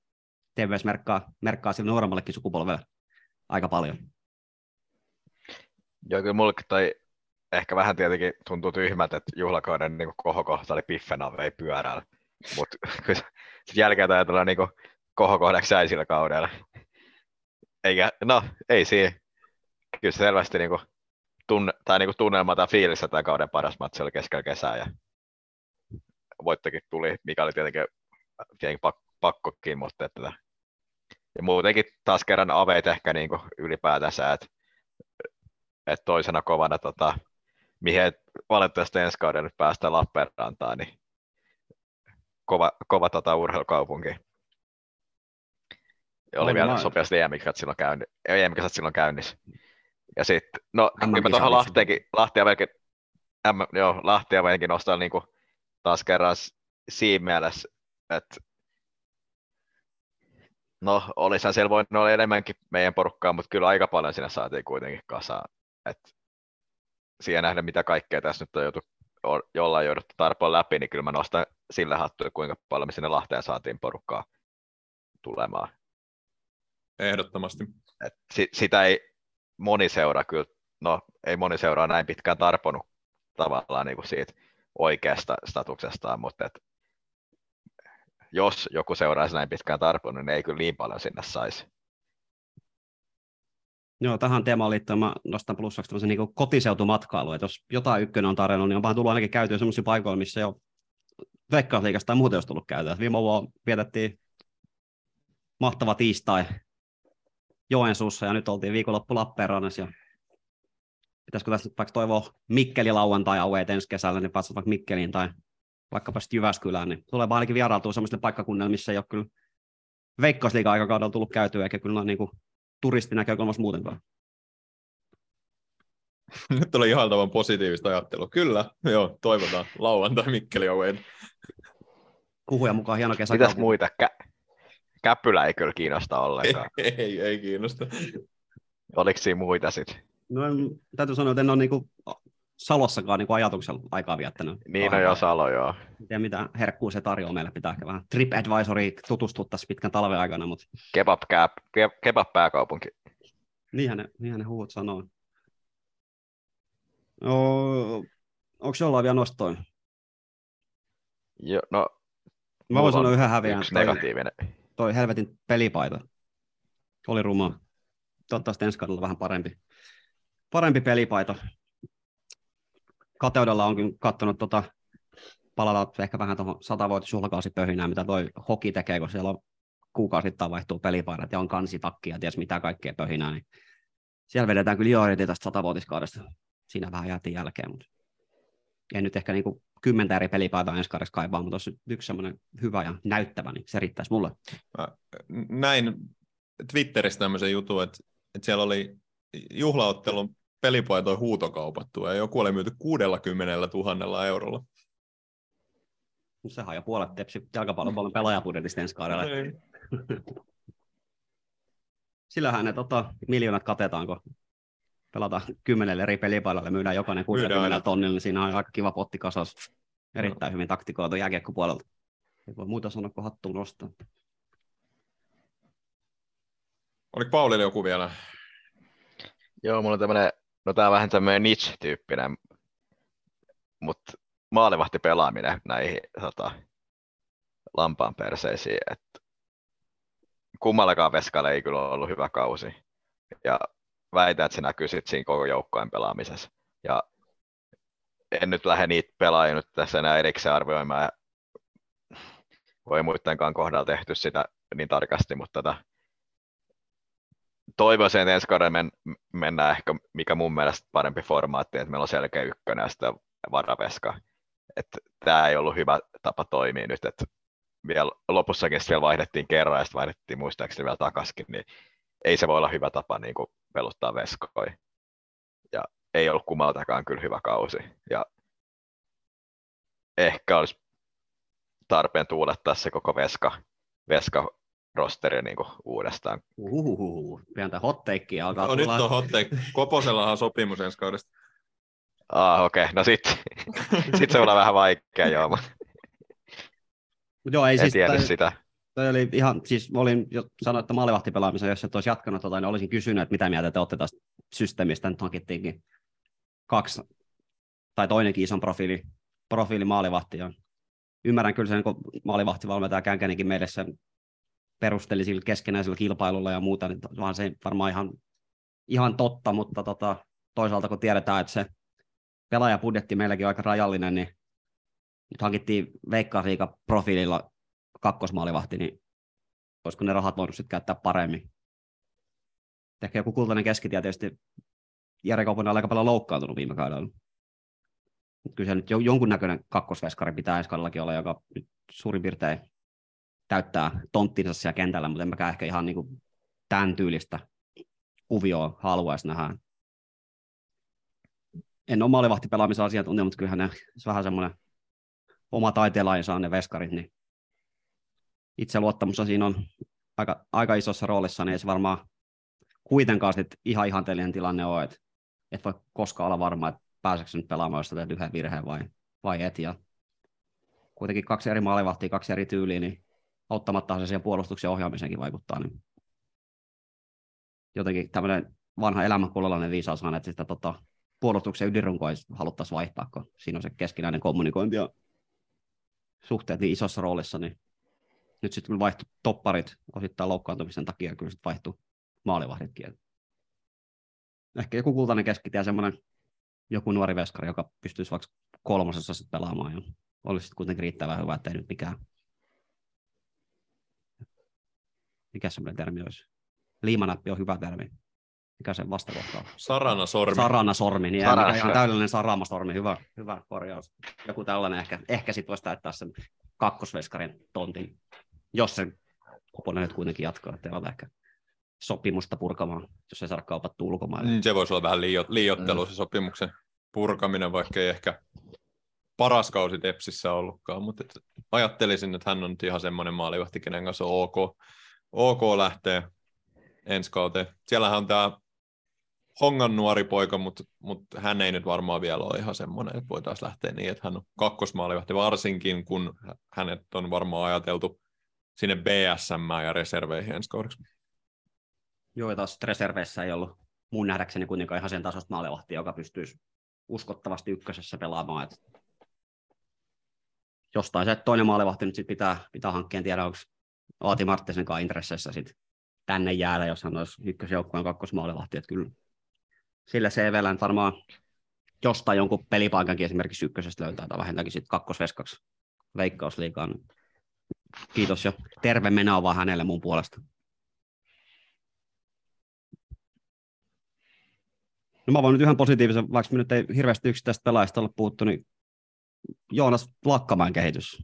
Kyllähän meidän nyt meidän oma Kummipelaaja. kummipelaaja pitää positiivisessa Kummipoika. kummipoika mainita, mainita että oli, oli hänellekin varmaan aika ikimuistoinen kausi ja sisälsi aikamoisia ala- ja ylämäkiä, että kyllä jos muistellaan sitä alkukautta, kun oli menettänyt kaiken pelihuumoria ja kaiken itselottamuksen, kun haltuototkaan ei onnistunut ja sen tuskan pystyi aisti sinne katsomaan ja sitten tapahtui jotain ja oliko nuori peura sitten loppukaudella, kun kipitti hinnoissa ylös ja alas, teki hienoja maaleja ja oli hyökkäyspäässäkin aktiivinen ja sai onnistumisia ja näytti sitten siltä pelata, mitä mä odotinkin vähän, että Joonas Lakkamäki näyttäisi. Niin hänen kehityksensä oli erittäin positiivista. Hänelläkin taitaa olla sopimus ensi kaudesta, niin On. Jos Näillä- jatkaa samalla tavalla, niin on ensi kauden ykkösen parhaita laitapakkeja. on ja ei, nousi TPS-liigan tai ei, niin ensi kauden jälkeen hän ei tarvitse enää ykkösessä kyllä pelata, jos tuolla esityksillä jatkaa. Niin toivottavasti hänen, hänen positiivinen kehitys jatkuu ja toivottavasti sitten ehkä joku nuori pelaaja on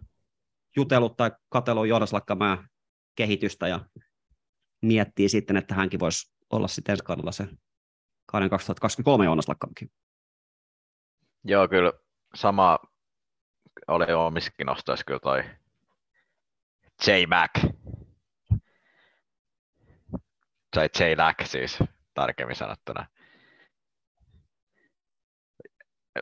No, ehkä karu, karu kyllä niinku kertomus myös siitä, että kuinka eri paikka pelata täällä, kun sit ikävästi sanottuna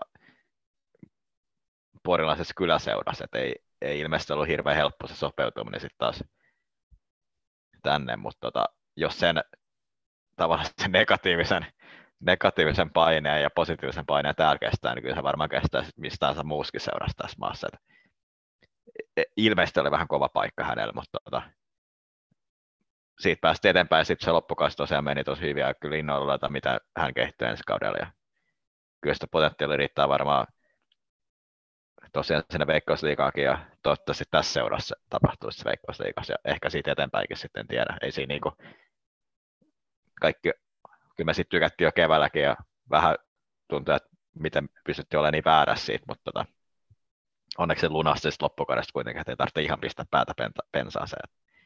Vähän alkoi pelottaa, mitä, mitä niin kuin, oltiinko me jotenkin ihan kaffel, mutta ilmeisesti ei kuitenkaan, ainakaan siinä asiassa.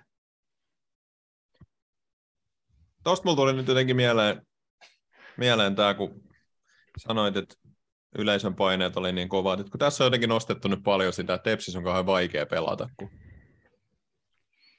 yleisö antaa jotenkin niin kovaa painetta. Kalle pudistelee päätään tässä. Niin, no, no jokainen tietysti määrittelee kovan paineen itse, mutta TPS melkein jokaisessa kotiottelussa olleena, niin ei se nyt mikään hornan kattila kyllä ole. ei sieltä, niin kuin, en mä nyt muista, että yksittäisille pelaajille mitenkään niin kuin, yksittäisiä huutoja joo, mutta kyllä yksittäisiä huutoja tulee missä tahansa muuallakaan. Ei se, Niin, kuitenkin viime kaudellakin se suurin kritiikki ehkä kohdistui muuhun kuin mihinkään yksittäisiin pelaajiin. En tiedä, onko se sitten kyse siitä, että se ilmapiiri on niin negatiivinen, että pelaa taistii tai muuta sen, mutta en mä kyllä herran tahden näe, että TPS olisi erityisen vaikea paikka pelata. Sitten on lukenut näitä jotain analyysejä, että nykyinen TPS on nuorelle pelaajalle vaikeampi paikka kuin vaikka 2010-luvun alun TPS, mikä nyt on ihan höpö, höpö hommia. Jos miettii, että kummassa nyt on vaikeampi pelata semmoisessa mestaruudessa kamppailevassa joukkueessa, jos sun kilpailija on vanha maajoukkuepelaaja katsomassa 5000 ihmistä versus se nykyinen ja tilanne. tässäkin, kaupun, tässäkin podcastissa on sellainen kaveri, joka on tehnyt yhden mokan europelissä puoli kaupunkia, muistaa se vieläkin. Ja puolella Vaasaa. Niin. Niin, niin Että ei, tar- ei voi mennä niin hamburgeripörssiin ilman, että joku muistuttaa siitä että Westerul-matseista. Niin, niin, kumpi nyt oli vaikeampi paikka pelaajalle, se vai tämä nykyinen tilanne, niin vähän nauraskelen tälle analyysille. En, en mä kyllä kaikilla kunnioituksella, hieno yhteisö on tämä TPS, hyvät kannattajat, mutta ei se nyt herran tähden mikään horn, tosiaan pitäisi aiheuttaa mitään semmoista pelkoa. Niin, ja ehkä se suurin negatiivisuus on tuolla keskustelufoorumeilla ja sosiaalisessa mediassa ja varmaan joitain tässä meidän podcastissakin, mutta et, Älä mene sinne. ä, niin, mahtet, älä lähde sinne. Siis, se voi, voi oikeasti ihan, se on varmaan jokaisella pelaajan täytyy miettiä itse tarkkaan, että, että kuinka paljon niin kuin haluaa tulla tietoiseksi siitä, mitä tuolla puhutaan ja mitä kirjoitellaan, mutta et, eipä se, ei ne matsit ei tosiaan ole mitään, en, en, en ole kanssa kokenut, että se on mikään hornan kattila. Kyllä sielläkin nyt varmaan tulee, tulee negatiivista huutoa ajoittain, mutta et, et, vähän on ollut ehkä hämmentynyt kanssa tästä. Tai yllä, en hämmentynyt, mutta yllättynyt. Mutta et, en, en tietenkään tiedä, pitäisi pitäis kuulla pelaajilta, että miten he on tämän kokenut. Niin, ja nämä on kuitenkin sellaisia jätkiä, jotka haluaa uralla siirtyä eteenpäin, niin mm. jos vaikka Ruotsin divari pelaamaan tulevaksi kaudeksi, niin varmasti vaikeampi ympäristö kuin TPS-pelaaminen. Niin. Joo, kyllä täällä pitää pärjää, jos haluaa, että se on, ei se siitä niin kuin, että jos, jos ei täällä kestä, niin ei kyllä kestä siis missään muuallakaan tästä eteenpäin. Tai, mutta vaikea sanoa, on se ehkä kovempi paikka kuin joku Porin paikka. Toki luulisin, että sielläkin huudellaan, että eikä tämä niin, halua henkilöityä tätä, niin, tähän pelaajaan siis tätä asiaa, mutta siis niinku, Pesäpallomatse saa mitä pienempi paikkakunta, niin se enemmän kännipäisiä huuttelee, en tiedä miten noin sekopaiset porilaiset siellä matseissa. Niin. Toki jos se on niin kuin tietää, että se on kaveri faija huutelee siellä, ehkä se niin helpommin. Niin. Suhtautuu helpommin. En tiedä. En mä halua henkilöityä tätä tähän, tähän laitapuolustajaan. Mutta... Ei, ei, ei, eikä. Mutta tässä on vaan niin kuin mu- muutenkin ollut tämmöistä keskustelua ylipäätään, että Tepsi on rankka paikka pelata. Mm, kyllä. Mä keksin tästä lennasta yhden tämmöisen, niin mikä on tiikerin ja lampaan perse. Se on tiikerin pää ja lampaan perse. Kyllä, se on semmoinen moderni antiikin kreikkalainen polio, mitä vastaan Herkules varmaan tappelee. tota, en nyt halua sanoja pistää sinuun, mutta on antanut itselleni ymmärtää, että kaksi aika merkittävää moderni TPS-uraa nyt kun tuli päätökseen. Ilmeisesti huhujan mukaan Juri Kinnonen ja Rasmus Holma päättää omat pelaajauransa tähän, niin Tiger heille, heidän aikakaudestaan Tepsissä, että molemmille. Ehkä Rasmus Holma esimerkki siitä, että jopa sillä Inter-taustalla ne voi nousta tuommoiseksi merkittäväksi TPS-pelaajaksi. Juri Kinnunen kanssa, ei ollut turkulainen, mutta tuli, tuli ulkopuolelta, oli just semmoinen pelaaja, jonka, johon oli helppo kiintyykko hänen kehitystään ja noudatteli sitä TPS-linjaa, että pelasi sieltä alusta asti, tuliko 2014 kaudella kesken kaiken Tepsiin eka kertaa ja sitten kävi hetken aikaa muualla, mutta tuli takaisin. Oli tärkeä pelaaja tälle yhteisölle monella tasolla. Ja ehkä lampaan perse siihen, että tässä on nyt viime aikoina aika ikäviä tapoja tarjottu näille merkittäville tps uralla, uransa päättämiseen.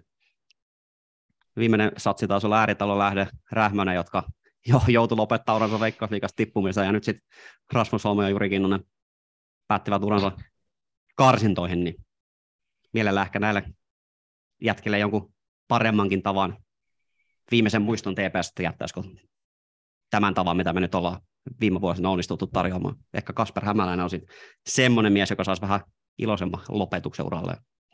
Ja Riku Riski. Uski. Toivotaan näin. Ja, ja painotetaan nyt kuitenkin vielä, että edelleen ollaan huhujen varassa. Ja, ja, jos ja kun Juri ja Rasmus tätä kuuntelette, niin toivon totta kai, että jatkatte TPS, mutta valitettavan epätodennäköiseltä se ilmeisesti näyttää. Ja se ehkä kertoo tuosta ykkösarjasta, kannattaa lukea ne Rasmus Holman kommentit. Oliko niin se ensimmäisen liikakarsan jälkeen, kun hän avasi vähän sitä tilannetta, että hänellä on kauppakorkeakoulututkinto ja juuri ostettu asunto ja asuntolaina ja siinä arjessa sitten pitäisi jotenkin niin kuin elää ja lyhentää lainaa ja vähän miettiä, että mitä tekee tulevaisuudessa, niin vaikea yhtälö se on yhdistää sitten ykkösessä pelaamisen kanssa. Jos jälkeen ajatellaan tietenkin kummankaan ura Tepsissä nyt ei osannut millä tapaa tämä seuraa niin hohdokkaimpiin aikoihin, mutta toisaalta jos miettii varsinkin ehkä Jurin panos silloin, kun se tuli, no ei se kesken kauden, se oli selvä, aika selvä siinä vaiheessa, että pudotaan ainakin karsintain muista sitä, mutta ehkä just se energia, mitä se olisi siihen niin ykkösen kautta ja muuta, ehkä semmoista vähän, no ehkä semmoista positiivista latinkin, mitä me silloin tarvittiin, ja ylipäätään ehkä sitten sen projekti, minkä me Lauri kanssa, niin just sopiva pelaaja kyllä ehkä siihen, että, että jos mä tässä silloin jatkettu ihan puhtaasti semmoisella turkulaisella tepsiläisellä energialla, niin en tiedä, miten se mennyt, että ehkä me tarvittiin joku ulkopuolelta vähän, vähän tuomaan semmoista hullua helsinkiläisyyttä, yleensä sanotaan hullua porilaisuutta, mutta tästä tapauksessa hullua helsinkiläisyyttä, niin aika tärkeä pelaaja siinä, siinä projektissa. Mehän tarvitaan Juri Kinnunen ja... markkinoimaan näillä helsinkiläisillä junnuille, että miksi kannattaa tulla Turkuun. Hän selkeästi arvostaa Turkuun myös kaupunkina, niin siinä saa hyvää semmoista brändiä sit luotua, että miksi tänne kannattaa muuttaa. Ja molemmat ehkä hyviä esimerkkejä siitä, että ei kumpikaan mikään semmoinen niin joukkueen taitavi, taitavi jätkä tai pimputtelija, mutta pelasivat isolla asenteella ja suurella sydämellä ja sitä kautta sitten voittivat kannattajien yhteisön luottamuksen, niin tuommoiselle pelaajille on, on jatkossakin tarvetta ja taas sitten jos tämmöiset jätkät lopettaa uransa, niin on taas isoja saappaita sitten tuleville, ketkä siitä onkaan, niin tämmöisiä joukkueen johtavia pelaajia ja keulakuvia, niin saappaita täytettäväksi. Pitääkö meidän nostaa Kevin Magnussenin paulopaikka esille? Tämmöinen breaking news. Mä voin yhden tota, tämmöisen lampaan perseen nostaa tähän esille. Muista tota, kausikortit myyntiin mahdollisimman nopeasti. Ilmeisesti nyt kuitenkin kannattaa tapaamisen perusteella sopimukset on niin stadionin suhteen sillä tavalla, että tiedetään, että kaiketi veritaksella jatketaan, ei tiedetä, missä kautta aloitetaan, mutta ei se nyt pitäisi kausikortille myynnin estäminen olla. Että tuolla Twitterissä, kun seurataan tuota miesten ykköstä, niin aika monta retweettiä on tullut, kun muut ykkösen saavat niitä kausikorttia myyjä. Nyt esimerkiksi isänpäivä, niin olisi ollut ihan hyvä joku tempaus tuosta aloittaa kausikorttia myynti isänpäivänä ja kuitenkin tuommoinen katsomo-profiilin perusteella niin aika paljon isiä siellä katsomoissa on, jos on ihan tuommoinen luonnollinen isänpäivälahja. Ja no se nyt varmaan menetettiin, että siihen ei ehitä, kun se jo sunnuntaina on. Mutta viimeistään nyt sitten niin joulumarkkinoille, että pikkuhiljaa tässä alkaa ihmiset ostaa joululahjoja, niin Mm. mielellään ne kausikortit sitten vaan myyntiin, niin saadaan niitä tulovirtoja mahdollisimman aikaisessa vaiheessa. Kaikesta huolimatta kyllä niitä hulluja riittää, jotka sen kausikortin tässä vaiheessa ostaa, niin mielellään myyntiin vaan mahdollisimman nopeasti. Joo, toi on kyllä vituttanut, että nähnyt, ja noitakin tulee noita niinku, jostain eri, eri seurat on tässä tulossa lippuja viime aikoina, niin jostain syystä sähköpostista jää sinne, niin monetkin seurat tullaan tuosta nyt just isänpäivätarjous kausikortteja. Omat seurat ei tullut mitään. Jouluksi ehkä saadaan, niin kyllä se niinku, no on just semmoisia pikkujuttuja, mitä pitäisi pystyä hoitaa hyvin. Ja en muista milloin viimeksi niitä on hoidettu hyvin. Milloin viimeksi on kausikortit tullut ennen kauden ekaa matsiin? Niin, no se- se fyysisesti on toinen saapunut, niin, joo. Niin, mutta sen mä nyt tavallaan, se, se on monen seuraa sama. Se, se ongelma on pitänyt seuraa, se on monen seuraa sama juttu, mutta et niinku, se, että se saa myytiin, niin se ei ole mikään ihmeellinen temppu mun mielestä. Toki en tietenkin helppo tämmöisen niin valtion virkamiehenä huudella kaiken näköisistä jutuista, mutta, tota, mutta sen ei pitäisi olla mikään niin Amerikan temppu. Kannat, kannattaa tapaamisessa luvattiin, että ne on tulossa ihan, mun mielestä siellä pu- puhuttiin seuraavasta maanantaista, mikä nyt meni jo, mutta mut et eiköhän ne nyt ole ihan näillä näppäimillä tulosmyynti. Joka viikko on seuraava maanantai. Ehkä se yhdistetään valmentaja uutiseen. Se voi olla.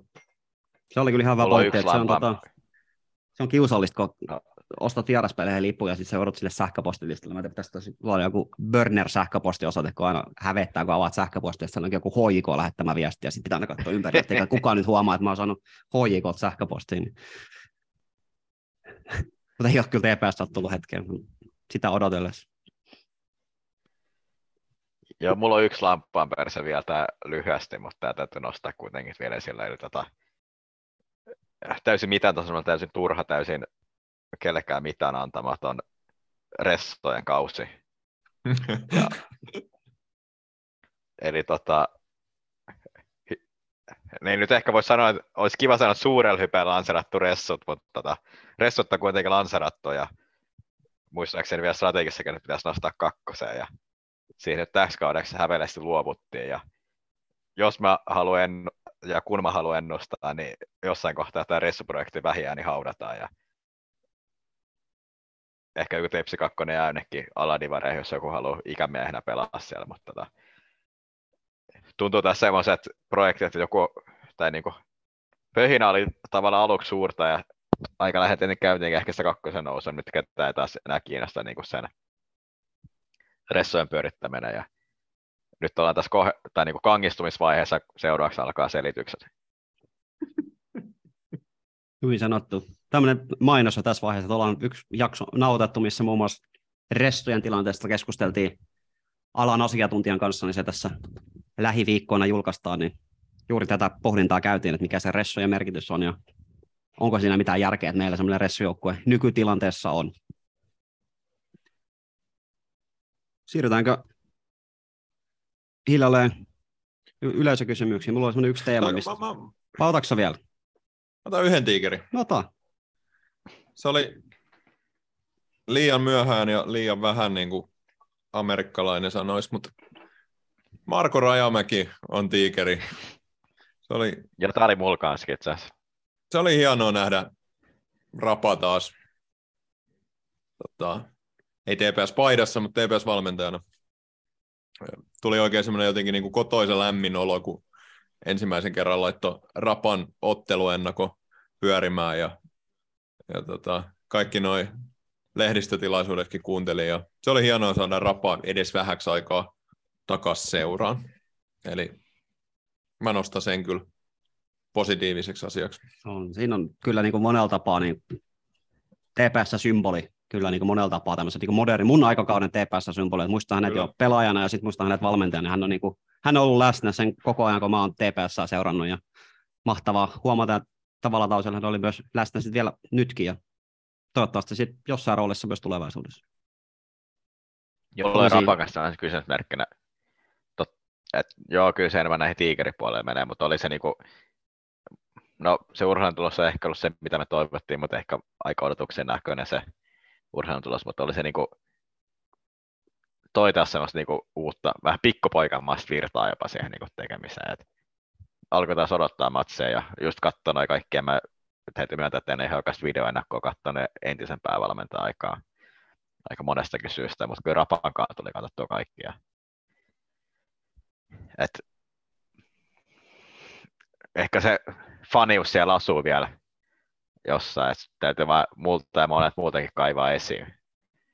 Se on pikkupoikamainen fanius. Niin, ja Kyllä. Rapa on semmoinen rehti futisjätkä, niin se saa niin futiskeskustelun myös takaisin noihin ennakoihin ja muuhun, että siellä ei lätisty mistään ympäripyöräyksiä, vaan siinä puhuttiin niin kuin asiaa, niin kuin asiaa ton, ja se oli hyvä semmoinen trendi, ja kyllä se oli hauska huomata, että kyllähän muillekin on merkittävä, merkittävä henkilö, että se miten se ilmapiiri muuttui hetkessä, kun oltiinkin yhtäkkiä kas läskirapamassissa, kun olikin katsomassa aivan erilainen pöhinä. Se jäi mieleen, kun siellä jonkunnäköisiä järjestyksiä valvoi siellä matseissa, mitkä ilmeisesti kaikissa Tepsin matseissa, niin oli se KPV-matsi, kun Rapa tuli takaisin, sitten se matsin jälkeen, kun lähdettiin pois, niin se järjestyksen valvaakin vähän pyöritteli päätä, että te olette ihan uusia ihmisiä, että mistä tämmöinen boosti oikein yhtäkkiä tuli, niin ihan mykistyneenä seurasi siinä vieressä, kun olikin ihan kun sormen näpsäytyksestä meininki muuttui, niin kyllä siinä, kyllä siinä saatiin sitä varmaan mitä haluttiin, sitä tekemisen meininkiä tuohon touhuun takaisin. Harmi, että lopputulos nyt oli mitä oli, mutta Joo. Se oli hauska tilanne. Mä olin siis sun kanssa, kun se järjestyksen valvoja tuli siihen ihmettelemään. Öö, nyt kun puhuttiin noista matsin ennakoista ja noista, niin to, tota, tämä on unohtunut. Mä oon miettinyt, että mä haluan sanoa tämän, mutta se oli yksi mun tiikeri, mitä mä mietin kanssa itse asiassa. Varmaan sanot saman kuin mä olisin sanonut. tämä viestintä Kyllä, tällä kyllä. kaudella, joka on parantunut roimasti siitä Aleksi Ristimäelle tiimeineen. Iso kiitos, että, että nyt on tullut paljon py- pyritty tuomaan ainakin siellä seuraa lähemmäs kannattajia ja pelaajia lähemmäs kannattajia, että sieltä on tullut hauskaa, hauskaa videota pelaajien päivistä ja ka- kaiken näköistä muutakin tuotu taustoja ja muuta enemmän esille, niin se on ollut hienoa nähdä. Joo, kyllä. Saatiin sitä, tota, no itse asiassa tästä vähän meidänkin podcastin aikoinaan syntyi, kun ei ollut mitään viestintää silloin hetkittäin, ja sitten vähän niin kuin ajateltiin, että jotain nyt pitää tehdä, ja hölmönä otettiin Lauri kanssa yhteyttä ja haastateltiin häntä, ja sillä tiellä ollaan edelleen. Jos nyt Varttia Forteen perustettu, niin varmaan olisi ihan samanlaista tarvetta, mutta hyvä, että silloin aikoinaan saatiin pystyä, ja saatiin Vaasan kirjeenvaihtajallekin lukuisia miesten podcast-esiintymisiä mm. Ja tämä ei tarkoita sitä, että Varttia Fort olisi mikään loppumassa tai mikään loppupuheenvuoro, mutta tämmöinen pohdinta ääneen. Tää, niin kyllä me voidaan jos, sit joskus vaihtaa niinku uutta verta sisään, että sit kun tulee joku 24, 24 vuoden päästä tällä aikajänteellä. niin Joo. Viimeistään 150-vuotisjuhlakautena uudet miehet vetää Varttia Forte podcastia, sen mä voin luvata. Kyllä. Ja voidaan vaihtaa sen jääräosasta, että vittu on kyllä heikkoa jaksoa nykyään, että ei, ei kyllä silloin kun, silloin, kun oltiin, ei, ei tuommoiseen kyllä jaksoja vedetty kertaakaan.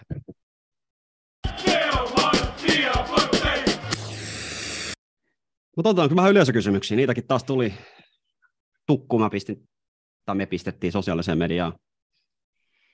Ei ole aina näihin meidän Vaasan kirjeenvaihtospesiaaleja otettu yleisökysymyksiä, mutta mä ajattelin, että mikäpä ettei, ja mehän tuli lukuisa määrä hyviä kysymyksiä, jos me nyt aloitetaan tästä, tästä mikä nyt ekana asuu silmään, niin Johannes Brunilla kysyy, että Suomen viihdyttävin futisseura, ja miksi se on seura? Tässä on niin kaksi kysymystä. Mikä on paljon Suomen viihdyttävin futisseura?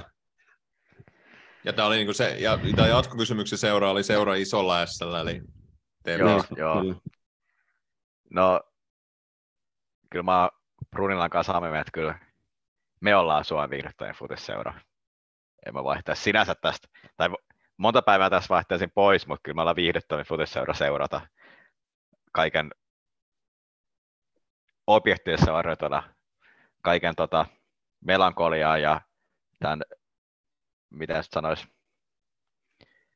alennustila ja yhteisö, yhteisö sisäisten riitoja ja kulissisekoiluja ja kaikkea muita, niin ei näin niin kuin hauskaa ykkösen seuraa lainausmerkeissä ei ole seurata. Et missä ei ole näin paljon semmoisia juttuja, mitä vaan pitää tietää kulisseista ja muuta. Ja tämä, niin kuin, Bayernin kutsutaan Saksassa niin FC Hollywoodiksi, kyllä me ollaan lähimpää ehkä varmaan sitä, vaikka menestys aika ka- paljon laahaa sitä perässä. Niin ehkä toi HIFkin kulissisekoilu varmaan voittaa vielä tämän Tepsin kulissisekoilun, mutta et, et, et sit jotenkin niin kuin kokonaisuudessaan se, että tässä on viimeiset kymmenen vuotta menty, no meidän siis sanoa, että on menty ylös alas, mutta ei edes ole menty. Muutaman kerran on menty ylös ja sitten on tultu alas ja sitten on yritetty mennä ylös. Mutta se, että aina on ollut panosta pelissä, toisin kuin jollain siellä on jossain veikkausliigasta pelannut sitten joku FC Lahti, joka on pelannut ihan kaudet on ollut semmoisia niin kuin, No nyt oli kyllä nyt, nyt niillä oli panosta, joo, mutta et, et, niin kuin hyvin pitkään on ollut, ollut niin, että ne junnaa siellä keskikastissa ja, ja ei niin kuin, ikinä ei oikein pelata, ei mistään. Niin se on aika eri tilanne kuin nämä meidän pakkonousut ja, ja, ja jotenkin tämä yleinen fiilis tässä Tepsi ympärillä, että et ehkä kentällä ei ole ollut aina niin hirvittävän viihdyttävää, mutta et, et jotenkin niin kuin, onhan tämä nyt seurana varmaan ollut neutraaleillekin aika mielenkiintoinen. Niin, mä otan tämmöisen kulttuurihistoriallisen näkökulman tähän. Että Antiikin Kreikassa on teatteri jaettiin kolmea kategoriaa. Tragediaa, komedia ja satyyri. Niin kyllä tässä niin TPS mun nämä kaikki kolme yhdistyy aika kauniilla tavalla. On niin komedia, on satyyri ja on kyllä aika paljon tragediaakin. Että kyllä. En tiedä, mikä seura pystyy pistämään paremmaksi. Joo, Ei- toi ei- on kyllä tyhjentävä. Ei varmaan mikään. Se olisi pitänyt, se olisi pitänyt jonkun muu olisi pitänyt kysyä, se olisi pitänyt vastata. Täällä ihan Mm-hmm. mun ja Ahdin niin lätinät oli ihan täysin turhia tuohon niin loppukanettiin nähdä. Ehkä toi oli hyvä toi, saatiin tämmöinen crescendo siihen. No sit, Ei vittu arvaa kukaan kysyä. joo, eikä se, eikä se yksi No, se on taas se. mies, joka on niin kuin melkein yhtä isossa veloissa kuin Jetro Roosted. Ei ole nimittäin jallupullua näkynyt, vaikka syytä ehkä olisi pikkuhiljaa näkyä. No se tämä yksi, yksi kaverihan se on. Pitääkö se nimi nyt sanoa No, vai? nyt. No Arttu Ylinähän se on taas pommittanut eri kanavissa erinäköisen määrän viestejä. Öö, itse kysymys on yllättävän niin kuin hyvä esittäjä huomioon ottaen.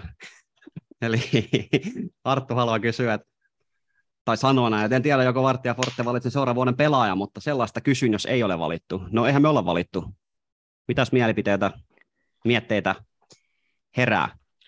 Niin, niin mitäs tämä äänestyksen, onko sillä mitään merkitystä vai onko se vaan suuntaantava kansanäänestys? Se, se on semmoinen suuntaantava kansanäänestys. En, täytyy sanoa, en muistanut laskea ääniä. Voidaan se tota, vaikka sit somessa julkaista tuossa myöhemmin, mutta jos otetaan niin meidän, meidän subjektiivinen näkemys asiaan. Mä voin nyt kertoa mun ehdokkaat on niin kuin Sampo Benga, Kasper Hämäläinen ja Jesper Karlsson. On mun ehdokkaat. Täytyy sanoa, että ei, on vaikeampi valinta kuin viime vuonna. Viime vuonna mun mielestä oli niin kuin Atte Sihvonen oli ylivoimaisesti paras pelaaja Tepsissä. Hmm. Ja nyt ei ehkä ole kyllä semmoista yhtä pelaajaa, joka olisi ollut koko kauden mitenkään niin tasaisen tappavassa virheessä. Jesper Karlsson oli semmoinen alkukauden vähän semmoista kädenlämpöistä tasaispurtamista, nosti sitten kauden loppuun kohde otteita ja ehkä tässä on semmoinen dilemmat muistaa vaan ne viimeiset matsit, kun hän oli karsinnoissa tosi hyvä. Mutta kuitenkin ihan onnistunut kausi, selkeästi eteenpäin menoa. Sampo Benga oli hyvä, vähän ehkä tota, en jaa sitä TPS-yhteisön mielipiteitä, että hänet nostettiin niinku ihan ehdottomasti ykköskingiksi, että hyvän kauden hän pelasi, mutta kyllä sinne virheitäkin mahtui sinne joukkoon, ja ei hänelläkään mikään niinku semmoinen tasaisen dominoiva kausi ollut, ja sitten vaikka narratiivin mukaan me ollaankin vähän Kasper Hämäläis vihamielinen yhteisö, niin olihan hän nyt kuitenkin, tilastot kertoo karu faktaa, että oli hyvät tehot ja onhan hän nyt niin erinomainen pelaaja ykköseen, kuten nyt olettaakin voisi. Ehkä ihan niin semmoinen dominoiva dominatrix, mitä joku meistä olisi voinut kuvitella, kun hän sieltä maailmalta tänne palasi ykköseen, mutta kuitenkin niin kuin tasaisen tappavaa tekemistä läpi kauden, niin näistä kolmesta se mun, mun ehdokas tulee. En tiedä, onko teillä jotain eriäviä mielipiteitä? Öö, Joo, kyllä mä eh- ehdokkaasta samaa mieltä.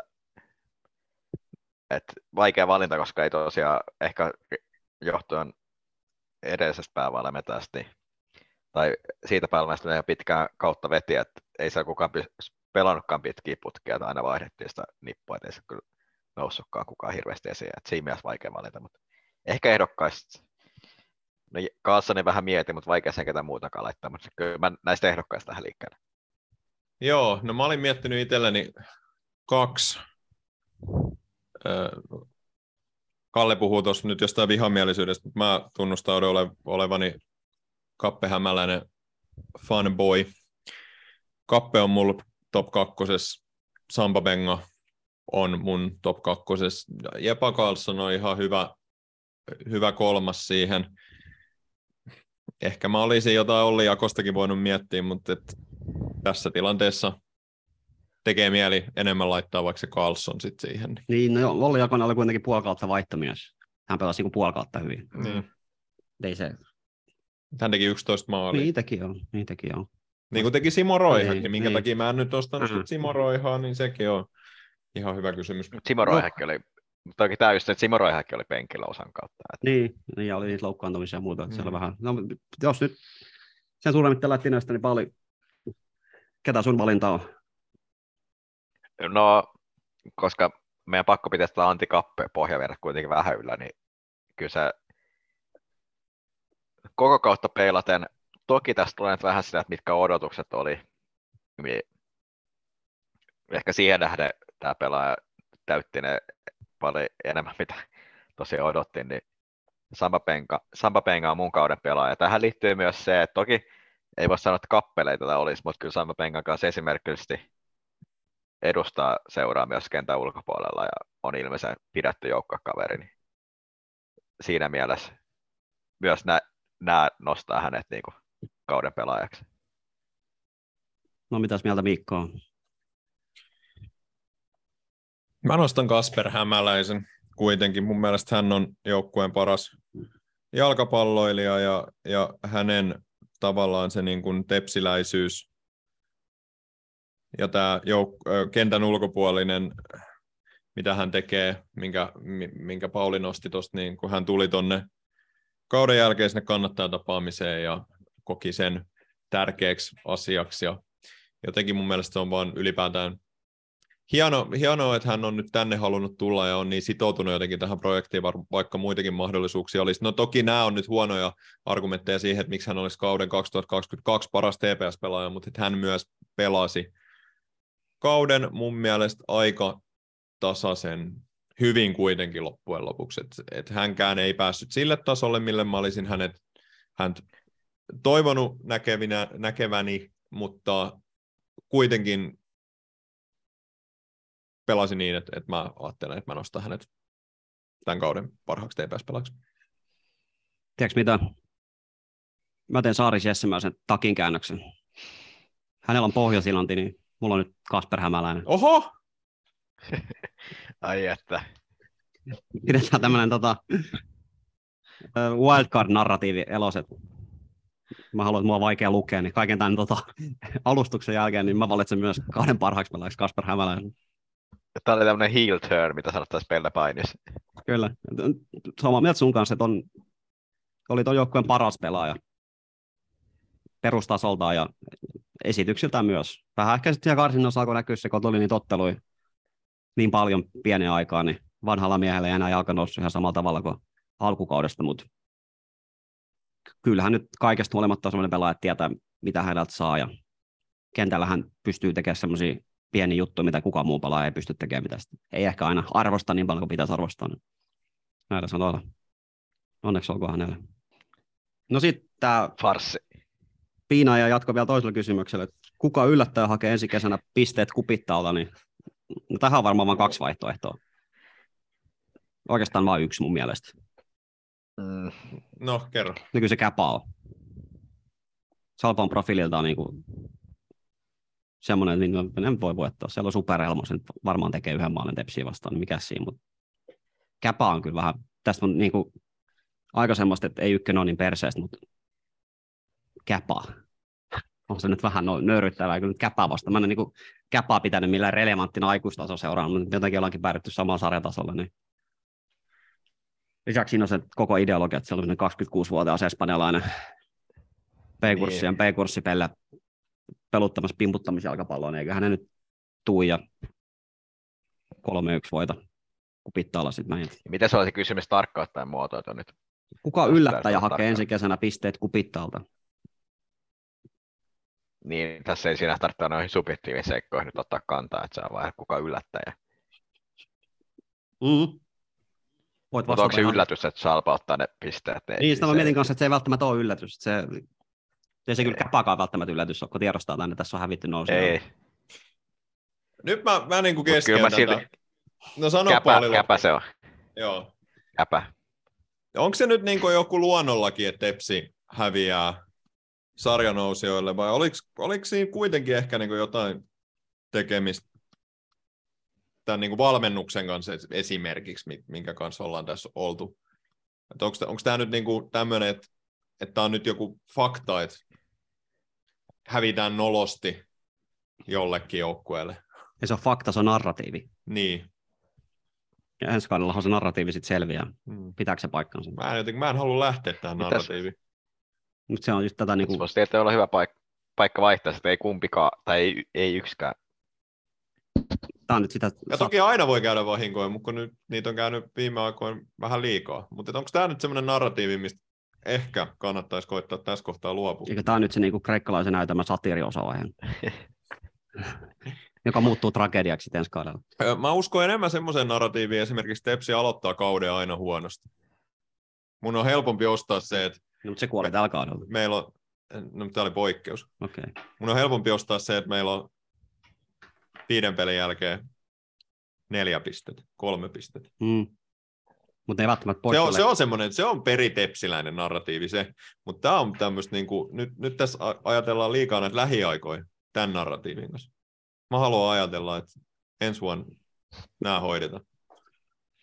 Mutta jos se Helvetti, sä- kysymys, nyt voidaan muotoilla se kysymys uudestaan, että jos joku yllättäjä ottaa pisteen, niin ketä se olisi? Niin En mä tiedä, mä oon ihan mykistynyt. Sä tuhasit kaksi narratiivia nyt yhdellä kerralla. Tämä on niin tappiohäviö. Sitten meidän negatiivisen pohjavireen, että sä olet kyllä positiivinen, niin narratiivin tappaja Ahti mä- piti painottama puheenvuoron. Ei, to, to, sovitaan nyt näin, että ei hävitä kenellekään nousijalle kotona. Ollaan niin Sata normi hyvä, ja hyvä nousu. Niin. Ei sitten- ihan riittää pelit kyllä siihen.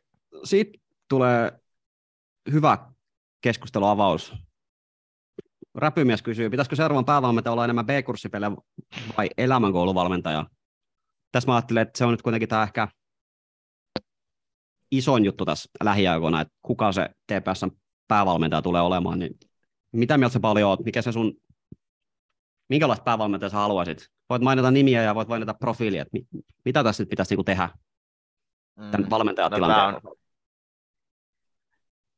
totta, että tämä on isoin kysymys. Mä vähän ärsyttää tämä tilanne, jos miettii meidän urheilutoimenjohtoakin, että ylipäänsä meidän organisaation rakennettu. Me ollaan nyt tällä hetkellä sellaisessa tilanteessa, että me ei voida hankkia pelaajia, kun meillä on valmentajaa.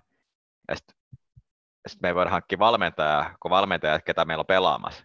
Et tuntuu, että me ollaan tämmöisessä niinku, vähän kärjestää tämmöisessä niinku loopissa. Toki tämä nyt jo myönnä, että ehkä se ihan noin yksinkertaista on, mutta tuntuu, että me ollaan tässä pattitilanteessa. Mutta vastauksena kysymykseen, niin lähdetään täältä elämänkoulupuolelta ekana. Jonkin verran lukenut tämmöistä keskustelua, me nyt tarvitaan niin joku mystinen sytyttäjä kautta tsemppari, että et ykkös, ykkösen riittää se, että me saadaan vaan semmoinen, kuka, kuka vaan sytyttää joukkoja, niin en mä ihan usko, että se niinkään menee. Et kyllä meidän suurimmat ongelmat viime kausi on ollut kuitenkin se, että mitä hyvin me ollaan organisoitu joukkoja ja muuta, että ehkä siinä nähdä voisi lähteä sen jopa myönnä tämmöisenä tolkumiehenä, että voidaan lähteä enemmän siinä B-kurssipuolellekin, mutta semmoinen B-kurssipelle, mikä pystyy tarvittaessa niin laittaa ketsupin pöytään myös, niin siinä olisi se mun unelma, unelmavalmentaja. Olisiko sitten niin koodinimi Malis Juha, mutta jätän sen niille, ketkä tietää valmentajia tarkemmin. Niin mua hävettää nyt taas asettua tähän asemaan. Mä niin puolustan valmentajuutta ja valmentajia, vaikka kaikki tietää, että mä vihaan valmentajia ja pidän niitä oikeasti minä, mutta jotenkin tässä on niin ollut aistettaisiin tosiaan tuota narratiivia, että se nyt ihan sama ketä valmentaa. Että ykkösen menestyy vähän huonompikin valmentaja, mutta mä oon ymmärtänyt tosiaan oikeasti vähän niin kuin toinen, että Suomessa pelaavat ulkomaalaispelaat sanoo, että Suomessa on niin kuin huomattavasti taktisempi sarja kuin missään muualla. Että täällä keskitytään taktiikkaa huomattavasti enemmän kuin monissa seuroissa, missä he on ollut. Ja se on jopa osittain ollut vaikeuttamassa heidän sopeutumistaan Suomeen. Ja sitä asiaa huomioon ottaa, niin ei, tosiaan ei, ei tule vähe, pidä väheksystä valmentajaa. Ja mun mielipide on se, että enemmän palkataan hyvä valmentaja, maksaa 60 tonnia, kun huono valmentaja maksaa 25 tonnia, vaikka sitten se olisi pois meidän pelaajapudetista. Et mun mielestä se on niinku, tämän seuran tulevaisuuden kannalta äärimmäisen tärkeä löytää tähän nyt sit oikea, oikea vetäjä. Mielellään niin, että ollaan siinä vaiheessa niin määritelty, että mitä me halutaan olla. Palatakseni siihen identiteettikeskusteluun. Ja se nyt pitää sanoa, että tämmöisiä huhuja on tullut niin monelta taholta, että uskallan niin varmaksi sanoa sen, että jos oltaisiin pelattu veikkausliikaisen niin Juha Malinen olisi ollut meidän päävalmentaja. Että ilmeisesti siellä oli sopimukset neuvoteltu siihen pisteeseen, että jos karsinta olisi mennyt toisin, niin nimet oltaisiin lyöty papereihin sit heti melkein seuraavana päivänä ja sen perusteella mäkin olen sitten pohtinut, että onko se sitten loppupeleissä epärealistista, että Juha Malinen voisi valmentaa meitä divarissakin. Ja mä tulin siihen lopputulokseen, että ei. Koska jos realistisesti miettii, että mitä paikkoja hänellä on ammattia harjoittaa, niin eipä siinä nyt niinku tarjolla ole tällä hetkellä mitään semmoista selkeät näkymää, mistä nyt ei päässä paremmasta seurasta. Sitten sitten pohdistaa, että olisiko Juha Malinen se oikein nimi ja analysoin tilanteen ja tulin siihen lopputulokseen, että näillä puheilla julkisesti politiikassahan asetutaan jonkun ehdokkaan taakse, niin mä nyt virallisesti asetun Juha Malisen taakse. Mun hän, on, hän täyttää riittävästi kaikki kriteerit. Hänessä on vähän niin kuin P-kurssipelleilyä ja hänessä on vähän aika paljonkin elämänkoululaisuutta. Ja mistä me hänet muistetaan, niin hän on, on tota, pimputteluvastaisuuden oppi muun muassa, mutta sitten kuitenkin siitä harvinainen mies, jos miettii tuota hänen ikäpolvea, että hän alkaa olla reippaasti yli 60, niin sen ikäpolven noista suomalaisista valmentajista niin ei, ei ole oikeastaan niin kukaan muu enää millään tasolla relevantti. Että siellä on Keke Armstrongit, Toka Huttuset, Harri Kampman, niin Antti Muuriset on siirtynyt jo aikoja sitten pois valmennuksesta, mutta hän on jollain tasolla kuitenkin pystynyt luomaan oman nahkansa ja on edelleen relevantti. Ja tärkein pointti on siinä, että hän tuntee nuoret pelat tosi hyvin. Hän on viimeiset 5, 6, 7 vuotta ollut töissä eri ikäkausi maajoukkueessa 19 21, niin haluaisin nähdä, että se TPS-joukkue jatkossa rakentunut nyt nuorten suomalaisten pohjalle, niin uskoisin, että hän tietää aika hyvin sen suomalaisen juniori-jalkapallon tilaa. Ja sitten puhuttiin siitä, että tätä tepsiä pitää myydä jollain tasolla ulospäin, niin kyllä musta tuntuu, että Juha Malin on ihan hyvä myyntikortti. Plus sen perusteella, mitä mä hän on julkisen esiintymisen on nähnyt, niin hän on myös aika hyvä myymään ja puhumaan. Niin hän on semmoinen uskottava keulakuva, joka mahdollistaa sen, että me pystyttäisiin hankkimaan semmoisia uralla eteenpäin meneviä pelaajia. Niin toivon, en tiedä siis ollenkaan, onko se, onko se realistista. Mä uskon, että toiveet on realistista. Mm. Toivon, että neuvotteluja käydään, niin asetun hänen puolelleen. Ihan vaan myös nopeasti tulee varmaan helvatin hyvä podcast, kun päästään tähän nauhoittamaan, niin voin kuvitella, että siellä juttu lentää, niin sekin on tietysti tästä taustalla. Mutta Tepsin toi, toi Mari Kytölähän sanoi siellä, kannattaa tapaamisen, että ei mitään yllättävää nimeä ei kyllä tulla päävalmentajasta, kun aika hyvin tiedätte ne ehdokkaat. Ja sitten mä kävin läpi päin sisällä ne mun mielestä potentiaaliset ehdokkaat, niin Läskirapa on ihan ok ehdokas, mutta sen jälkeen on kyllä aika hiljasta, että kyllä mä jonkun Juha Mallisen ottaa sata kertaa sadaa enemmän kuin sen esimerkiksi sen Portugalin Eiffin portugalilaisen valmentaja, joka on Mm. mulle esimerkiksi aika katsomaton kortti, ja en tiedä mitä hän sitten tarjoaa tai, tai muuta, niin hän on mun mielestä ehdokkaasta paras, mitä mä pystyn keksimään, ja toivon, toivon että se mahdollistuisi. Joo, olisi yllättävän kova nimi tähän kohtaan.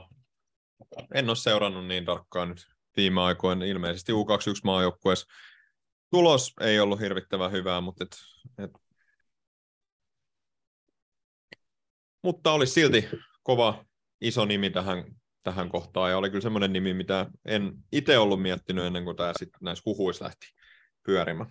Plus sit hänellä on kokemusta olla taloudellisesti rajo, rajoitetun resursseja tuommoisessa joukkueessa. Hän siellä Ropsissa esimerkiksi oli sillä kaudella, kun piti valita, että otetaanko neljä kenttäpelaajaa vai varamaalivahti vierasreissuihin ja sun muuta on kaapinut siellä joukkueet kasaan. Ja silloin teki hyvää työtä niiden nuorten pelaajien kanssa, kun sieltä lähti Lukas Lingmanin ja Timo Stavitski ja Lassi Lappilasta sun muita, ketkä sinne siirtyi ja teki heidän kanssaan hyvää työtä, niin vähän ehkä niin kuin samalla mentaliteetillä voisi tulla tänne Tepsiin ja Mm. hoitaa homman. Toki ei sitten niin, että kymmenen vuoden päästä ollaan samassa tilanteessa kuin Rops on tällä hetkellä, mutta se aikakausi, kun hän oli Ropsissa, niin oli, oli onnistunut. Että varmaan niin tähän räpymiehen kysymykseen, niin me halutaan B-kurssipelle, joka on myös elävän koulu. Niin, se on jotenkin, on, tässä on tullut tämmöinen niin väärinkäsitys nyt, että, että Vartti ja Forte olisi jotenkin B-kurssi vastainen podcast. Että mä ha- haluaisin niin ennemminkin sanoa, että, että me ollaan B-kurssi kriittinen podcast, että meillähän on paljon ystäviä, jotka on B-kurssilaisia, että eihän me nyt voida olla B-kurssi vastaisia. Me vaan kysytään kysymyksiä. Me vaan kysytään kysymyksiä, ei, ja siis me ajatellaan itse. Et se on niinku se tärkein pointti, että me ei käydä mitään, mitään UEFA propagandakursseja ja käydä kuuntelemaan siellä, että miten sitä jalkapalloa mukaan pitäisi pelata, vaan me katsotaan pelejä ja ajatellaan itse, miten sitä pelataan. Se on niin helppo. Se on nimenomaan näin. No sitten jatketaan eteenpäin. Juha Lehtimäki kysyy, tässä on nyt monta kysymystä, on kohta kohdalta. Sä saat aloittaa tähän vastaamisen. Tuottaako juniorit enää ykkösen kautta liigaan asti pelaajia? Ei, ei, ei, ei ne. Ei ne nyt ole oikein tuottanut viime aikoina tarpeeksi. Et jos miettii, ketä sieltä on noussut, niin nyt tota, Roope Pakkanen nousi täksi kaudeksi. No joo, jos ajattelee, että yksi per kausi, jos nousisi, niin että riittääkö se, mutta et, et jotenkin toivoisi, että tässä olisi enemmän noussut niitä omia junnuja kuin mitä niitä on nyt noussut. Ja sitten oli tämä Jappe Jalosen ikävä tilanne, että hän lähti sitten ihan muualle ja no ensi kaudeksi on sitten mahdollisia nämä Helen ja Booström, mutta sitten siellä on niin kuin, ky- kyllähän se niin kuin, ei, ei se on niin kuin, että siellä on paljon parannettavaa kuitenkin siinä junioritoiminnassa vielä, ja haluaisin nähdä tepsiläisin, tepsiläisemmän joukkueen, missä on enemmän nuoria omia kasvattajia. Joo, mä oon samaa mieltä, mutta mä kuitenkin vastaan, että tuottaa yksittäisiä pelaajia. Ei niin paljon kuin mä haluaisin, mutta kyllähän sieltä nyt niin kuin kuitenkin on, on noussut Drenternavaa, Pyhtiä, Jappe Jalosta, tämmöisiä jätkiä, mitkä nyt ei ole vaan päässyt edustusjoukkoon. Tässä on myös sit osittain se, että sitten kun sieltä tuotetaan niitä pelaajia, niin heille pitäisi pystyä sitten tarjoamaan muutakin ympäristöä kuin kolmosessa pelaaminen, että kyllä sieltä semmoisia ihan niin kuin taas on, kun mainitsit, että on niin Helen niin pitäisi semmoinen kehityspolku heille löytää, että he jotenkin loogisesti jatkuman kautta sitten päätyy sinne edustusjoukkueeseen. Yksi junioripuolen vaikuttava tekijä, no sitten voidaan keskustella, että lasketaanko herrat sitten TPS omaksi kasvatiksi, mutta ensi kaudella esimerkiksi TPS on Turun alueen ainoa joukkue, joka osallistuu P17 SM-karsintoihin ja voi olla, että sinne joukkueeseen päätyy aika paljon sen ikäluokan hyviä turkulaisia pelaajia, mutta lasketaanko herrat sitten TPS kasvatiksi, jos se sieltä sitten jonkun muun seuran historian kautta siinä ikäpolves nousee edustusjoukkueeseen, niin en tiedä. En tiedä. Öö, edelleen on, luottavainen sieltä että niitä yksittäisiä, yksittäisiä pelaajia tulee. Osa lähtee ulkomaille, mutta toivottavasti he sitten saataisiin sinne edustusjoukkueeseenkin vähän paremmin kuin tässä viime vuosina. Tästähän muun muassa Marko Rajamäki puhui, että jos hän olisi ollut pidempään TPS-valmentaja, hän olisi ajanut nuori pelaajia tällä kaudella aktiivisemmin sisään kuin nyt tapahtui, mutta hän ehti olla vaan sen lyhyen ajan, niin ei, ei sitä tehnyt, niin ehkä liittyy vähän siihen valmentajarekrytointiin, että mielestäni hänelle tälle uudelle päävalmentajalle pitäisi tehdä selväksi, että TPS on perinteisesti ollut se varsinainen suomalainen joukkue ja jatkossakin halutaan, että meidän omille kasvatelle oikeasti annetaan mahdollisuuksia ja tarjotaan paikkoja kehittyy ja näyttää osaamista. Pauli, seuraava kysymys tulee sulle. Mihin TPS panostaa lähivuosille? Jos tämä nyt muutetaan, me ei varmasti tiedetä, mihin TPS panostaa lähivuosina, mutta mihin sä haluaisit, että TPS panostaisi lähivuosina? No kyllä tässä aika paljon niitä tullut jo, että kyllä mä haluaisin ehkä tämmöisen niin kuin, ehkä ylätasolla mä haluaisin nyt saada se, se urheilujohdon rakentaa semmoisen kuntoon, että me tiedetään, että kenellä on niin kuin ns. isommat natsat. Et, et siinä on kaksi vaihtoehtoa, että joko meidän se päävalmentaja se meidän ykkösbossi, ja sitten se urheilutoimijohtaja on tavallaan niin kuin hänen jatkokäsi, tämmöinen niin tavallaan in-house-agentti. Et siinä mielessä joskus päävalmentaja soittaa jollekin tutulla agentilla, agentti sanoo, että nämä on hyviä pelaajia, nyt meillä on tavallaan niin semmoinen, mikä on siellä organisaation sisällä. Tai sitten meillä on toiset että meillä on urheilutoimijohtaja, mikä on se kovin top dog siinä organisaatiossa, ja sen päättää sitten se niin päävalmentaja ja muu koko sen niin kuin, ideologian linjaa. Et se pitää nyt niin kuin, miettiä, että mitä me halutaan tehdä se homma. Koska jos ei ole mitään järkeä maksaa kahta isoa palkkaa, jos toisen homma on paljon pienempi. No, siitä riippumatta, niin mä haluan nähdä, että meillä on päävalmentaja vähintään kolme kautta kerralla, tai yksi päävalmentaja vähintään kolme kautta kerralla. Se olisi niin kuin isoin urheilullinen kehitysaskel, että meillä on sellainen päävalmentaja, mikä olisi pitkään, tai niin kuin, mun mielestä kolme kautta aika pitkään nykyjalkapallossa, kyllä se pitää niin laskea. Sitten mä en ota sen jälkeen niihin pelillisiin asioihin kantaa, sitten ne menee niin se, että se, että ollaan täällä aika monta tuntia vielä. Ja no, sitten mä palaan niihin, mitä me sanottiin aluksi, että kyllä mä haluan, että pystytään niinku rakentamaan semmoinen yhteisö myös ykköseen, että olisi jossain määrin hauskaa tämä seuraa seuraaminen. Toki se nyt on taas niinku koostuu miljoonasta pienestä palasesta, mutta et jotain näitä juttuja pitää pystyä tekemään paremmin myös ykkösestä. Ei voi olla näin saatanan turhauttavaa olla täällä. Et, kyllä ne pystyy tekemään par- ne, se pitää rakentaa se, se pitää ehkä rakentaa ihan pohjalta, sen, että ihan pohjalta asti se, mitä me halutaan tehdä sitä asiaa, mutta jotain siinä pitää pystyä tekemään paremmin, koska tämä, tämä tulee syömään kannattajia pois, jos me jatketaan näin. Ja sitten meillä on jäljellä, jos meillä on nyt jäljellä mun käsityksen mukaan ne tuhat hardcore-ihmistä, niin sitten se koko ajan vähenee siitä yksi kerrallaan ja sitten niitä ei enää paljon ja sitten siinä käy huonosti. Mä voin kiteyttää kolmeen kohtaan, mihin mä haluan. Oliko sulla vielä jotain? En mä halunnut keskeyttää. Nämä on tietty tosi ylätasojuttuja, mutta nämä mä miettisin niin urheilussa ja sitten niin täältä yhteisöpuolelta. Joo, mun kohta yksi. Yhteisöllisyys ja seura hyvinvointi. Siihen pitää panostaa. Kohta kaksi junioripuoleen pitää panostaa jopa edustusjoukkueen kustannuksella. Mm.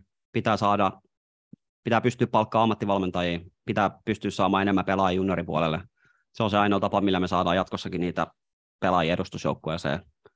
Ja kolmas, mihin mä haluan satsata, on sama kuin sulla, että haluan, mä haluan satsata laadukkaaseen päävalmentajaan, joka, jolle tarjotaan useamman vuoden projekti. Ei mitään pätkävalmentaa, vaan sitten työdään kahden, kolmen vuoden sopimus sille henkilölle, kenen me koetaan parhaaksi vaihtoehdoksi. On ne kolme juttua. Sitten kootaan semmoinen pelaajoukko, mihin resurssit riittää, mutta nämä kolme asiaa on ehkä niin pitkässä juoksussa, mitkä tämän seuran kurssi mun nähdäkseni kääntää paremmaksi. Ja toi kääntää se fiiliksen paremmaksi, jos tietäisi, että nyt, nyt on meillä on hyvä valmentaja tässä useammaksi vuodeksi ja junioripuolella on tehty hyviä panostuksia ja sieltä on tulos jotain, niin se on aina, sitten on helpompi olla. Mm. Sitten on mukavampi seurata tätä. Ja kun ne päätökset perustellaan, niin ne on helpompi ostaa. Jos meille sanotaan, että nyt tulevan vuoden pelaajapudjetti on 100 000 euroa pienempi, koska me halutaan satsata junioripuoleen ja me palkataan sinne kaksi ammattivalmentajaa, niin mikä siinä? Kyllä mä luulen, että kaikki hyväksyy sen, ymmärtää sen, että se on ehkä niin kuin pitkässä juoksussa se parempi tapa tehdä tätä seuraan. Perusteltuja päätöksiä, mitä ikinä tehdäänkään, niin perustellaan ne ja viestitään niistä ja kuunnellaan myös meidän kannattajien näkökulmaa. No sitten otetaan tämä, tämän lähetyksen kohokohta. Ehkä Nortia Forte-historian paras yleisökysymys. Juuso Raiha kysyi, osoitti kysymyksen Vaasan kirjavaihtajalle. Top kolme Mika hänen mielestään. Ja Mä tein kohtuuttoman paljon taustatutkimusta tähän kysymykseen ja olen googlettu, että minkälaisia mikoja maailma päällään kantaa ja totesin, että ei kolme minuuttia voida tätä rajata. Että kilpailu on sen verran kovaa, niin päätettiin, että halutaan kuulla Pausan kirjavaihtajan top 5 mikaa. No annapas tulla. Joo. Perustelut myös sit mukaan, että ihan vaan niinku heittele nimiä. Joo, ja teitä eikä sanoa kerrankin asiallinen kysymys, että Joo, näitä Tähän mielellään, No ei ollut mikään Arttu yli sen kysymys. ei, ei, näitä, näitä mielellään lisää, näitä mielellään lisää jatkossakin. me lähdetään, kai me lähdetään niinku vi- vitosesta, liik- vitosesta liikkeelle, ettei niinku Totta kai, totta kai. kaikkea. Joo. No, vitonen on tota, mies, joka toimittaa joka vuosi ja vähän kotipäin vedettävä turkulais, turkulainen tota, ja haluan nostaa näitä niinku, ehkä tämmöisiä ei niin tunnettuja Mikoi esille, tota, Turun kaupungin protokollapäällikkö Mika Akkanen. Ei mene kauan, että julistaa taas joulurauha. Taku varmaan työt vuodesta toiseen. Ja sitten tota, neljänneksi, tämä oli vaikea tämä järjestys, mutta tota, neljänneksi suosikki Tepsiläis Mika oli tota, ääritalon Mika. Ja ehkä privaattikeskustoista moni saattaa tietää, että arvostaa erittäin korkealle hänen kykynsä tehdä tärkeissä paikoissa tärkeitä maaleja. Ja tämä ehkä kertoo ja niin enemmän syystä- niin Mikoista, että ääritalo on vasta neljäs. Jos sanoisi niin Aki, Aki Ääritalo, niin hän olisi varmaan niin top kolmes helposti. Ja tässä mä voin heittää niin vastavuoroisesti yleiselle kysymykselle, että kun voitte miettiä tahoillaan, että onko, kun Pauli tässä tämän top kolmen kertoo, niin onko niin Mikat kovin top kolme, mitä Suomesta löytyy, vai tuleeko mieleen niin kovempaa? Mä sanoin, että Mikat on aika korkealla. Kyllä, joo, tässä on aika monta kovaa nimeä. Mä mietin, että tästä, niinku, olisiko pitäisi saada sellainen Pablin Underlista, olisi pitänyt laittaa vielä erikseen, mitä jäi, niinku, oli harkinnassa, mutta jäi pois. No joo, sitten tota, ei tos, ääritulla Mikas pitäisi pitää kokonaan oma jakso melkein, mutta tota, Kyllä mä luulen, että sekin tulee jossain vaiheessa aikaiseksi. joo, se, olisi se, on- se on niinku lukija toiveena. Kyllä. Sitten tota, kolmantena, kolmantena, tai kolmen nelonen vaikea niin keskeinen järjestys, kolmantena tota, tässä ehkä paistaa se, että itse on kuitenkin ikäluokkaa, missä on vielä tämä kuulamörsterit ollut enää joo, niin tota, Kemin Keijo Mika Halvari saa ehkä kohtuuttoman iso arvostuksen, mutta tota, nykyään ei ole kuulamörsterit enää sillä samalla tavalla, mitä ennen oli, niin sen takia tota, Suomen ennätysmies, muistaakseni, niin tota, Tosi hallissa, paikka. virallinen Suomen ennätysmies, kun hallituloksia ei vielä silloin laskettu, mutta hän on pisimmän kuulla työnnön koskaan su- tehnyt suomalainen. Tämmöinen tarkennus, ettei taas nämä jotkut Visalo pellettuu luin- linjoja pitkin ja kerro, mitä asiat oikeasti on. top 2 oli sinänsä niminä helppo, oli tota, Myllylä, Myllylä Mika ja Häkkisen Mika jakaa nämä kirkkaimmat kärkisijät. Ja tota, näissä keskeinen järjestys nyt tänä päivänä nyt on sillä, että tota, nyt jo muille hiihtolauluille siirtynyt Mika Myllylä ottaa tämän kakkosia ja niukimmalla mahdollisella erolla. Ehkä sillä erolla, että Schumacherin ohjatus Spaassa Sontan kautta 2000, niin sillä erolla Mika Häkkinen ykkös siellä. Joo, tämä vähän herätti nyt tota, kyllä keskustelu tuossa meidän yhteisössä tämä järjestys, mutta hyväksytään, hyväksytään pari tämmöistä Bubbling Under-nimeä, niin öö, no Mika, KTP Mika, ehdottomasti pitää mainita, tappa meidän haaveet Veikkausliigasta aika vahvasti. No sitten on artisti Mika Mm. ja sitten elävä, ei elävä, no Mika Legenda, Mika Valtari pitää ehkä mainita, hän on kuitenkin aika merkittävä, merkittävä taho. Niin. Sitten me käytiin keskustelua, lasketaanko Mika Matti tähän listalle ja todettiin, että ei lasketa, niin jätetään nyt Miksu. Ehkä sitten tulevia yleisökysymyksiä, että parhaat Mikamatit, niin Parhaat vastataan. Mikamantit lista erikseen. Olisiko tämä nyt niinku luonteva tapa paketoida tämä lähetys, vai oliko meillä jotain? No, meillä oli yksi Dani Saarisen hyvä kysymys vielä. Mä, Mä, en- mä en tiedä, mahtaako joku kuunnella vielä tässä kohtaa, mutta et, tota, jos kuuntelee, niin viimeisenä kysymyksenä, missä ja millaisena näette TPS-jalkapallon realistisesti vuonna 2029? No mä, pa- mä jonkin verran mietin tätä kysymystä, ei tätä, tässä on tietenkin ihan mahdotonta tätä miettiä, mutta mä paketan tämmöiseen kolme eri skenaarioon tänne. Jos mie- tässä tietenkin sarjataidojärjestelmätkin voi muuttua helposti, niin en lähde sen takia niin sarjatasoja nyt tässä mainitsee, mutta että jos mulla on kolme että ollaan top 10 seura Suomessa, mitä puhuu sen puolesta? No, ei ihan hirveän moni asia. Toki tässä nyt suhteellisen seuraa, ja sitten jos me saataisiin joku rahoittaa, niin se voisi ehkä puhua sen puolesta. Mutta mä annan sille noin 25 prosentin todennäköisyyden. Sitten se seuraava se, että me ollaan tämä 10-20 seura Suomessa, niin kuin miestä edarissä. No, oikeastaan kaikki, mitä niin kuin tällä hetkellä voidaan katsoa, niin puhuu sen puolesta. Me ollaan seitsemän vuoden päästäkin se siinä. Että et pystyttäisiin olemaan se top 10 seuraan aika paljon pitäisi muuttua. Niin mä annan tälle 10-20 sijoituksille noin 50 prosentin todennäköisyyden. Sitten on se niin kauhuskenaario, että me ollaan sen top 20 ulkopuolella, eli vastaa siis nykyistä kakkosta, eli ehkä sitten tulevaa ykkösliikaa tai mikä se nyt onkaan nimetty sitten siinä. Mutta ei superykköstä kuitenkaan. Niin se on yhtä todennäköistä, että me se top 10 seuraajalla 25 prosenttia. Koska tässä voi mennä, sekin on herää, että tässä menee kaikki niin paljon pieleen, että me ei olla edes niin kuin ns. kilpatasolla. Eli ollaan tiputtu jo sitten tässä nykyisestä tekemisestäkin vielä taaksepäin. Nämä kolme skenaaria mulle ja tämä keskimmäinen on niistä todennäköisiä niin kuin näitä tiedä, mitä mulla nyt on. Mä kyllä uskallan tuon kolmas skenaarion pistää pois. Too big to fall. Kyllä Tepsi on semmoinen instituutio, että kyllä joku jatka riittää pyörittää. Että kyllä se ykkösoskin pystyy aika karkkirahoja pelaamaan, niin kyllä mä ykkösen seura vähintään silloin ollaan. Super ykkösen seura huom. Niin, ja tosiaan ehkä nyt ei kannata niihin sarja paikkoihin liikaa hirttäytyä, kun ei tosiaan kukaan tiedä, että miten jalkapalloa pelataan vuonna 2029 Suomessa, mutta kyllä mä nyt kuitenkin tästä meidän negatiivisesta maineesta huolimatta, niin form is temporary, class is permanent, vai mitä se vanha sanonta menee, niin kyllä mä nyt luulen, että tässä kuitenkin niin kuin satavuotisessa historiassa on ennenkin ollut alamäki ja ylämäki. Että tässä nyt on alamäki, se on kestänyt aika kauan, mutta kuitenkin isossa kuvassa, isossa kuvassa se on ihan niin kuin luonnollista, että joskus nyt käy näin. Niin kyllä mä nyt niin kuin lähden siitä liikkeelle. Mä uskon, että me ollaan kilpailukykyinen pääsarjaseura.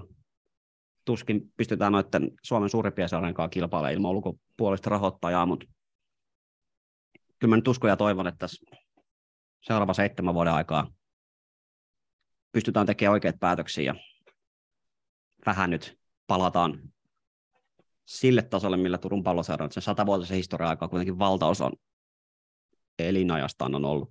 Hmm. Mulla on pyörinyt paljon mielessä semmoinen lausahdus meidän tulevasta jaksosta, kun urheilu on aaltoliikettä. Sä puhuit tästä samasta asiasta, niin mä toivon kanssa, että nyt ollaan siellä aallon pohjassa ja sitten lähdetään sinne nousuun. Mitenkään ei pidä tuudittautua siihen, että se tapahtuu itsestään sen takia, että me ollaan TPS, me ollaan oltu ennenkin hyviä, me ollaan iso instituutio ja mitä lie, mutta tässä nyt ehkä kuitenkin voidaan hakea positiivisia merkkejä. Siellä on lähetty nyt uudelleen organisoimaan tota junioritoimintaa, tai että ry on tuotu nyt vahvemmin tuonne Oyn alle, ne on ollut ennen juniorijalkapallo ja edustusjalkapallo hyvin erilliset, niin toivon, että tämä tulee johtamaan pitkässä juoksussa parempiin tuloksiin. Mm, sinne saatiin myös junioreihin nyt hyvä, hyvä tota, valmennuspäällikkö rekrytoitua. Kylläkin seuraa sisältä, mutta Parhelahden Miro, jota ollaan myös haastateltu, niin uskon, että hän on hyvä osaaja siihen, että nämä on sellaisia niin pieniä asioita, mitkä puhuu siihen suuntaan, että me oltaisiin menossa hyvään suuntaan. Mä haluan uskoa ja toivoa näin. Ja, ja niin kuin näistäkin nyt käy ilmi, niin mä jotenkin ajattelen, että se on öö, tässä on niin kuin avainasemassa se oma, oma juniorituotanto ja se tekeminen siellä. Joo, hyvin kiteytetty. Mitäs me ollaan kaksi ja puoli tuntia nyt turistu. Joo. Eikä se nyt. Toivottiin pitkää jaksoa. Tässä sitä nyt on. Tässä sitä on, joo. Ei oltu varmaan tarpeeksi negatiivisia. Tulee varmaan sanomista. Joo, se on jotenkin, ehkä se kertoo ihmistyypistä, että näkeekö uhkivaa mahdollisuuksia, mutta mä, mä näen tämän, tämän hetken tilaisuuden kuitenkin jonkinnäköisenä mahdollisuutena. Toivon, että se mahdollisuus nyt sitten käytetään, niin varmaan seuraavat kolme kuukautta kertoo aika paljon, että missä mennään.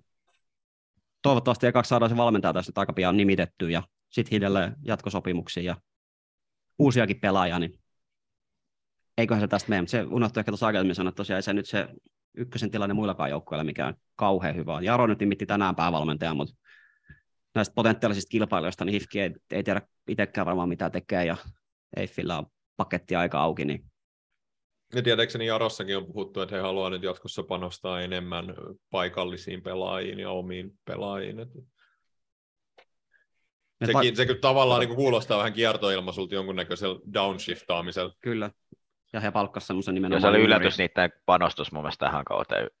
Muistaakseni Ennakoski sanoi, että en mä jäänyt semmoista kuvaa, että ne haluaisi olla niin, halu paljon panostaa, että, että ei se niille, niille se ei ole pakko mielessä liikaa, ne tekee sitä juttua niinkään omilla vahvuuksilla ja resursseilla, mitä ne pystyy tekemään. Et kaikesta tästä meidänkin pohtimasta asiasta huolimatta, niin emme pahimmille kilpakumppaneille juurikaan olla vielä annettu tasotusta, ja toivottavasti nyt saadaan sitten hommat, hommat raiteilleen tässä äkkiä. Kannattaa tapaamisessa ei kerrottu, milloista päävalmentajaa nimitetään, mutta luulisin, että se nyt kaikkien intresseissä olisi, että se saataisiin nimitettyä mahdollisimman pian, että saataisiin se uusi prosessi ja uusi kausi käyntiin. Niin sitä odotellessa. Kiitos Pauli, Kiitos. kiitos Mikko. Kiitos, kiitos. Tiedetään jo varmaan, mikä meidän tämän jälkeinen jakso tulee olemaan. Sitten mennään vähän enemmän tuonne junnupuolelle, mitä tässäkin sivuttiin. Ollaan se tosiaan nauhoitettu vähän ennakkoon. Niin Niin me ollaan tiisattu sitä silmaa, että me ollaan sanottu. Lännen alueen valmentaja Teemu Eskola, seuraava haastateltava. Ja saatiin itse asiassa aika mielenkiintoinen ja hyvä haastattelu. kyllä. Tämä varmaan viikon sisällä, kun tämä julkaistaan, niin ehkä se sitten pistetään pihalle. Ja... Ehkä näin ja mahdollisesti jonkunnäköistä.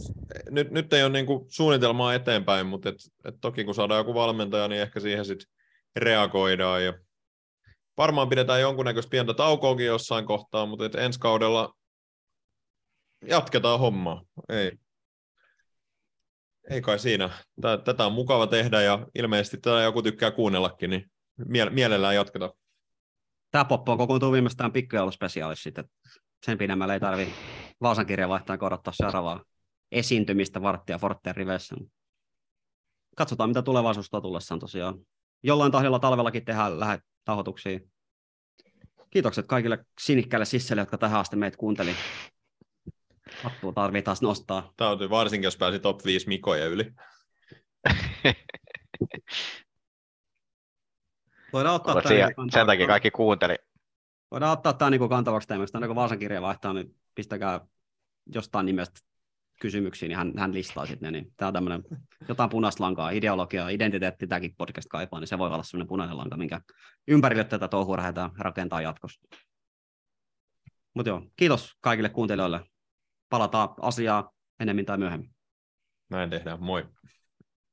Tio, Martio!